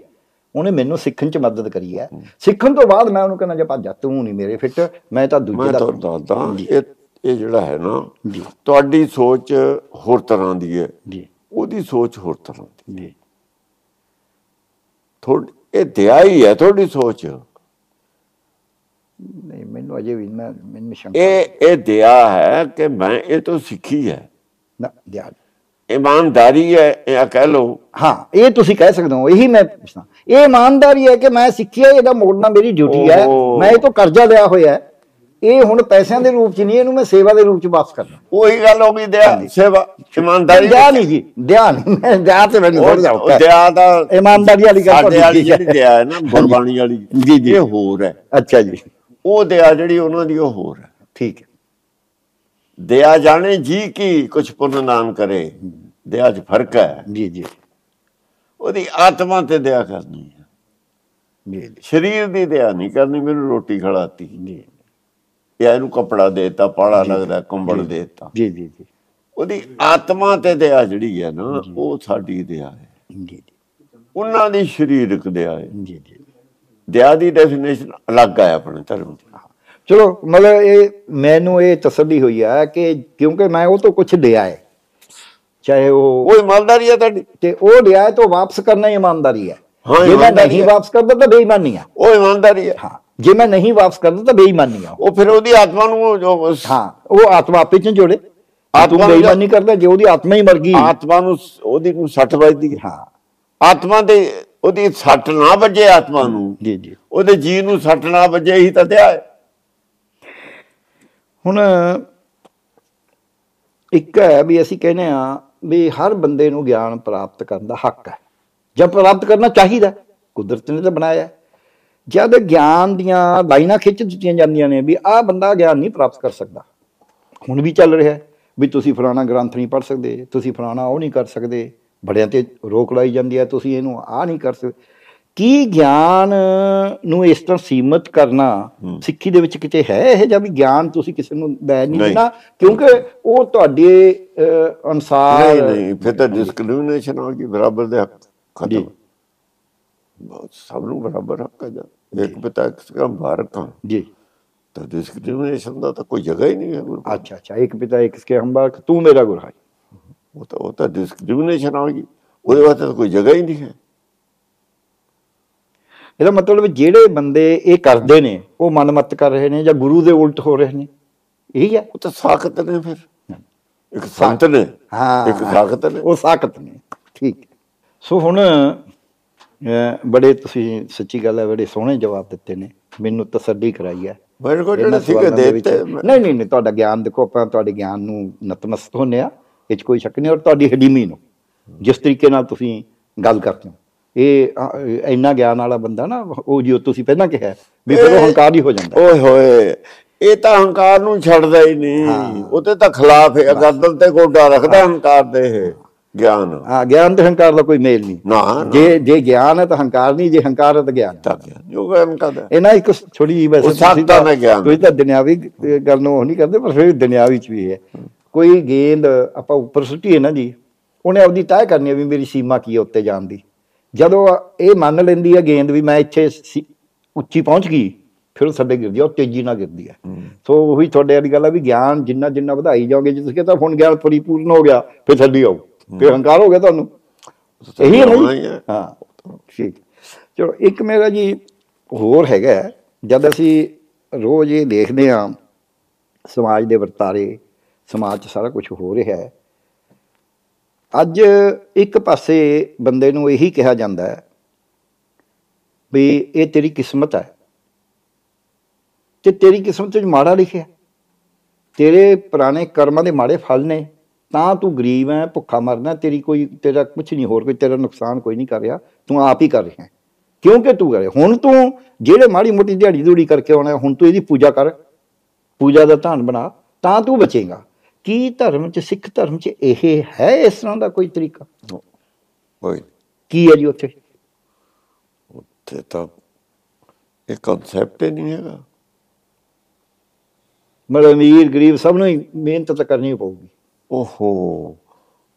ਇਹ- ਤਾਂ ਉਹਨਾਂ ਨੇ ਇੱਕ ਟੈਕਸ ਲਾਇਆ ਧਰਮ ਦਾ। ਜੀ। ਜਾਂ ਗਵਰਨਮੈਂਟ ਟੈਕਸ ਲਾਉਂਦੀ ਹੈ। ਜੀ। ਕੋਈ ਤਾਂ ਬੰਨਾ ਬਣਾਉਂਦੀ ਹੈ। ਜੀ ਜੀ ਜੀ। ਅਸੀਂ ਅਸਲ ਜਾਣਦੇ ਆ ਉੱਥੇ। ਜੀ। ਕਿ ਸਾਡੀਆਂ ਜਿਹੜੀਆਂ ਪ੍ਰੋਬਲਮ ਨੇ ਉਹਦਾ ਹੱਲ ਅਸੀਂ ਕਰਾਉਣਾ। ਜੀ। ਤੇ ਉਹਨਾਂ ਦੇ ਗਾਹਕ ਨੇ। ਸੋ ਹੱਡੀ ਹੈ ਖੋਲੀ ਹੋਈ ਕਿਸਮ ਦੀ। ਉਹ ਤਾਂ ਦੁਕਾਨਦਾਰੀ ਹੈ ਨਾ। ਅਸੀਂ ਜਾਣੇ ਆ ਉੱਥੇ। ਇੱਥੋਂ ਹੀ ਤਾਂ ਲੁੱਟੇ ਜਾਂਦੇ ਆ। ਜੇ ਕਹਿੰਦੇ ਆ ਵੀ ਇਹ ਹੈ ਹੀ ਨਹੀਂ ਮੰਨਦੇ ਦੀ, ਉਹੀ ਤਾਂ ਅਵੇਅਰਨੈਸ ਹੈ। ਅਸੀਂ ਕਰਾਉਣੇ ਵੀ ਕਿਉਂ ਲੁੱਟੇ ਜਾਂਦੇ ਹੋ ਐਸਾ ਕੁਝ ਹੈ ਨਹੀਂ। ਜਿਹੜਾ ਮਤਲਬ ਵੱਡੇ ਬੰਦੇ ਨੇ, ਜਿਹਨੂੰ ਕੋ ਪੈਸਾ ਜਾ ਮਾਇਆਧਾਰੀ ਜਿਹਨੂੰ ਕਹ ਲੋ ਪੈਸਾ ਹੈ, ਸਿਆਸੀ ਤਾਕਤ ਹੈ, ਧਾਰਮਿਕ ਤਾਕਤ ਹੈ ਤਾਕਤ ਹੈ ਆਮ ਤੌਰ ਤੇ ਅਸੀਂ ਅੰਗਰੇਜ਼ੀ ਚ ਸੁਣਦੇ ਹਾਂ ਕਹਿੰਦੇ near the church away from God. ਤੇ ਕੀ ਸਿੱਖੀ ਚ ਵੀ ਇਦਾਂ ਹੀ ਹੈ ਵੀ ਜਿਹੜਾ ਬੰਦਾ ਤਾਕਤ ਚ ਹੈ ਜਿਹੜਾ ਬੰਦਾ ਧਰਮ ਦੇ ਨੇੜੇ ਉਹ ਜ਼ਿਆਦਾ ਧਰਮ ਤੋਂ ਦੂਰ ਹੁੰਦਾ। ਦੇਖੋ ਇੱਕ ਚਰਚ ਹੈ ਇੱਕ ਗੋਡ ਹੈ ਦੋ ਚੀਜ਼ਾਂ ਨੇ। ਜੀ। ਇਹਦਾ ਚਰਚ ਚ ਗੋਡ ਨਹੀਂ ਹੁੰਦਾ। ਜੀ। ਮੈਂ ਤੁਹਾਡਾ ਕਹਿਣਾ ਉਹਦਾ ਇਸ ਤਰ੍ਹਾਂ ਗੁਰਦੁਆਰੇ 'ਚ ਵੀ ਜ਼ਰੂਰ ਬਸ ਬਸ। ਤੂੰ ਸਮਝ ਗਿਆ ਹੁਣ ਸਾਰੀ ਗੱਲ। ਮੈਂ ਪਹਿਲਾਂ ਕਹਿੰਦਾ ਮੰਦਰ ਚ ਹੁੰਦਾ ਨਾ ਉੱਤੇ ਹੁੰਦਾ ਨਾ ਉੱਤੇ ਹੁੰਦਾ। ਜਿਹੜਾ ਉੱਥੇ ਮੰਨਦਾ। ਨਹੀਂ ਉਹ ਤੇ ਠੀਕ ਹੈ ਗੱਲ ਤੁਹਾਡੀ ਸਮਝ ਆ ਗਈ। ਉਹ ਜਦ ਬਾਬੇ ਨਾਨਕ ਨੂੰ ਕਿਹਾ ਵੀ ਉਹ ਮੱਕੇ ਦੀ ਗੱਲ। ਉਹਨਾਂ ਕਿਹਾ ਫਿਰ ਜਿੱਦ ਨਹੀਂ ਹੈਗਾ ਰੱਬ ਦਾ ਘਰ ਭਾਈ ਉਹਦੇ ਕਰਦੇ ਫਿਰ ਉਹਨੂੰ ਕਾਜੀ ਨੂੰ ਸਮਝ ਆ ਗਈ ਵੀ ਇਹ ਤਾਂ ਸਾਰੇ ਪਾਸੇ ਹੀ ਹੈ। ਸਾਰੇ ਪਾਸੇ ਹੁਣ ਕਿਵੇਂ ਕਹੇ? ਕਿਤੇ ਇਹੀ ਤਾਂ ਨਹੀਂ ਇਸੇ ਚੋਂ ਨਿਕਲਿਆ ਹੋਵੇ ਬਾਬਾ ਜੀ ਤੁਹਾਡਾ ਤਾਂ ਇੰਨਾ ਵਿਗਿਆਨ ਹੈ। ਵੀ ਜਿਹੜਾ ਘਰ ਘਰ ਧਰਮਸਾਲ ਹੋਏ ਕੀਰਤਨ ਸਦਾ ਵਸਾਵੇ ਇਹ ਤਾਂ ਹਰੇਕ ਘਰ ਵੀ ਧਰਮਸ਼ਾਲਾ ਹੀ ਹੈ ਉਹ ਘਰ ਅੰਦਰ ਹੈ ਅੱਛਾ ਉਹ ਅੰਦਰ ਹੈ ਘਰ ਬਾਹਰ ਨਹੀਂ ਹੈ ਅੱਛਾ ਅੱਛਾ ਅੱਛਾ ਧਰਮਸ਼ਾਲਾ ਤਾਂ ਅੰਦਰ ਹੈ ਗੁਰਦੁਆਰਾ ਵੀ ਅੰਦਰ ਹੈ सब कुछ घर में है। ਹੂੰ ਬਾਹਰ ਨਹੀਂ ਬਾਹਰ ਢੋਲੇ ਸੇ ਪਰ ਭਲਾਈ ਹੁਣ ਬਾਹਰ ਢੋਲਦੇ ਨੇ ਜਿਹੜਾ ਜਾਂਦਾ ਮੇਰਾ ਇਲਾਜ ਕਰਦੇ ਮੈਨੂੰ ਆਹ ਕਰਦੇ ਮੈਨੂੰ ਪੁੱਤ ਉਹ ਗਾਹਕ ਹੈ ਨਾ ਦਾ ਦੱਸੋ ਕੀ ਕਰੇ ਗਾਹਕ ਦਾ ਉਹ ਪੇ- ਉਹ ਫਿਰ ਉਹ ਤਾਂ ਉਹਨਾਂ ਨੇ ਠੱਗੀ ਜਾਂ ਠੱਗ ਜਾਨ ਕਿ ਐਂ ਤਾਂ ਨਹੀਂ ਹੋ ਗਿਆ ਵੀ ਉਹ ਜਿਵੇਂ ਇੱਕ ਸੜਕ ਦਾ ਠੇਕਾ ਲੈ ਲੈਂਦਾ ਗਾਹਾਂ ਕਿਸੇ ਨੂੰ ਦੇ ਕੇ ਵੀ ਇਹ ਫਿਰ ਠੇਕੇਦਾਰੀ ਲੱਗਦੀ ਹੈ ਫਿਰ। ਉਹੀ ਆ ਬਿਜ਼ਨਸ ਹੋਰ ਕੀ ਆ। ਵੀ ਉਹ ਵਿਚਾਰਾ ਮਾਲਕ ਨੂੰ ਐ ਵੀ ਆਪਾਂ ਠੇਕਾ ਲਿਆ ਹੋਇਆ ਤੁਹਾਨੂੰ ਅਸੀਂ ਟਿਕਟ ਕੱਟ ਦਾਂਗੇ ਕੋਈ ਗੱਲ ਨਹੀਂ। ਹਾਂ ਬਿਜ਼ਨਸ ਹੁਣ ਜਿਹੜਾ ਇਹ ਹੈ ਨਾ ਜੀ ਅਸੀਂ ਕਹਿੰਦੇ ਜੀ ਮੈਂ ਸੇਵਾ ਕਰ ਰਿਹਾ। ਤੇ ਸੇਵਾ ਕਰਨ ਵਾਸਤੇ। ਮੇਰੇ ਸਾਹਮਣੇ ਇਹ ਆਈਆਂ ਨੇ। ਸੇਵਾ ਦੇ ਨਾਂ ਦੇ ਉੱਤੇ ਲੋਕਾਂ ਤੋਂ ਧੱਕੇ ਨਾਲ ਪੈਸੇ ਇਕੱਠੇ ਕਰੇ ਜਾਂਦੇ ਨੇ। ਵੀ ਅਸੀਂ ਤਾਂ ਸੇਵਾ ਕਰਨੀ ਹੈ ਜੀ। ਅਸੀਂ ਤਾਂ ਕੀਰਤਨ ਕਰਨਾ ਹੈ ਜੀ। ਇੱਕ ਤਾਂ ਹੁੰਦਾ ਨਾ ਸ਼ਰਧਾ ਨਾਲ। ਤੇ ਕੀ ਸਿੱਖੀ 'ਚ ਕੋਈ ਇਸ ਤਰ੍ਹਾਂ ਦਾ ਹੈਗਾ ਵੀ ਕਿਸੇ ਤੋਂ ਜਬਰੀ ਪੈਸੇ ਇਕੱਠੇ ਕਰਨੇ ਨੇ ਜਾਂ ਜਬਰੀ ਉਹਨੂੰ ਉੱਥੇ ਜਾਣਾ ਵੀ ਐਂ ਕਰਨਾ ਤੂੰ ਆਹ ਕਰਨਾ ਹੈ ਲੈ ਕੇ ਜਾਣਾ ਹੈ। ਇਹ ਸਿੱਖੀ 'ਚ ਕਿਤੇ ਆਉਂਦਾ? ਸਿੱਖੀ ਦਾ ਤਾਂ ਖਿਲਾਫ ਹੈ। ਅੱਛਾ। ਇਹਨਾਂ ਗੱਲਾਂ ਦਾ ਖਿਲਾਫ ਹੈ। ਜੀ। ਉਹਨਾਂ ਨੇ ਇਹ ਜੇ ਵੜ ਲਿਆ। ਜੀ। ਅਸਲ 'ਚ ਮੈਂ ਤੁਹਾਨੂੰ ਦੱਸਦਾ ਜਿਹੜੇ ਗੁਰੂ ਨਾਨਕ ਤੋਂ ਖਿਲਾਫ ਸੀ ਜੀ। ਦੋਏ ਮੁੰਡੇ ਉਹਦੇ ਜੀ। ਸ੍ਰੀ ਚੰਦ। ਜੀ। ਫਿਰ ਅੰਗਦ ਦੇ ਦੋਏ ਮੁੰਡੇ ਦੋਏ ਮੁੰਡੇ। ਅਮਰਦਾਸ ਦੀ ਲੱਤ ਮਾਰੀ ਜਾ ਕੇ। ਫਿਰ ਅਮਰਦਾਸ ਦਾ ਸਾਰੇ ਜਿਹੜੇ ਸੀ ਹਾਂ। ਕਿਉਂਕਿ ਉਹਨੇ ਉਹ ਖਿਲਾਫ ਹਾਂ ਰਾਮਦਾਸ ਨੂੰ ਦਿੱਤਾ ਲੋਕ ਉਹਨਾਂ ਨੂੰ ਮੰਨਦੀ ਰਹੀ ਜਨਤਾ ਹੂੰ। ਜਿਹੜੇ ਪੰਡਤ ਨਾਲ ਜੁੜੇ ਹੋਏ ਸੀ ਪਿਛਲੇ ਧਰਮ ਨਾਲ ਜੀ। ਉਹ ਸਿੱਖੀ ਤੋਂ ਖਿਲਾਫ ਸੀ। ਜੀ। ਇਧਰ ਇੱਕ ਪੈਦਾ ਹੁੰਦਾ ਤਾਂ ਉਹਦੇ ਦੋ ਹੁੰਦੇ ਤੇ। ਜੀ। ਗੁਰੂ ਨਾਨਕ ਕੋਇਆ ਦੋ ਵਿਰੋਧ 'ਚ ਮੁੰਡੇ ਪੈਦਾ ਹੋ ਗਏ। ਅੰਗਦ ਇੱਕ ਹੋਇਆ ਦੋ ਫੇਰ ਵਿਰੋਧ 'ਚ ਹੋ ਗਏ। ਇੱਕ ਇੱਕ ਕਿਲੋ ਮੰਗਾ 2 ਕਿਲੋ ਪੈਂਦਾ ਰਿਹਾ ਦੂਏ ਪਾਸੇ। ਝੂਠ 'ਚ ਬੱਟਾ ਬੈਲੈਂਸ ਤਾਂ ਕਰਨਾ ਸੀ ਇਹਨਾਂ ਨੇ। ਉਹ ਵੀ ਚੀਕਾ ਮਾਰਦੇ ਨੇ ਉੱਤੇ ਝੂਠ ਵਾਲੇ। ਅਸੀਂ ਮਰ ਗਏ। ਦੋਹਾਂ ਸਿਰਾਂ ਦਾ ਸਵਾਮੀ ਤਾਂ ਆਪ ਹੀ ਹੈ।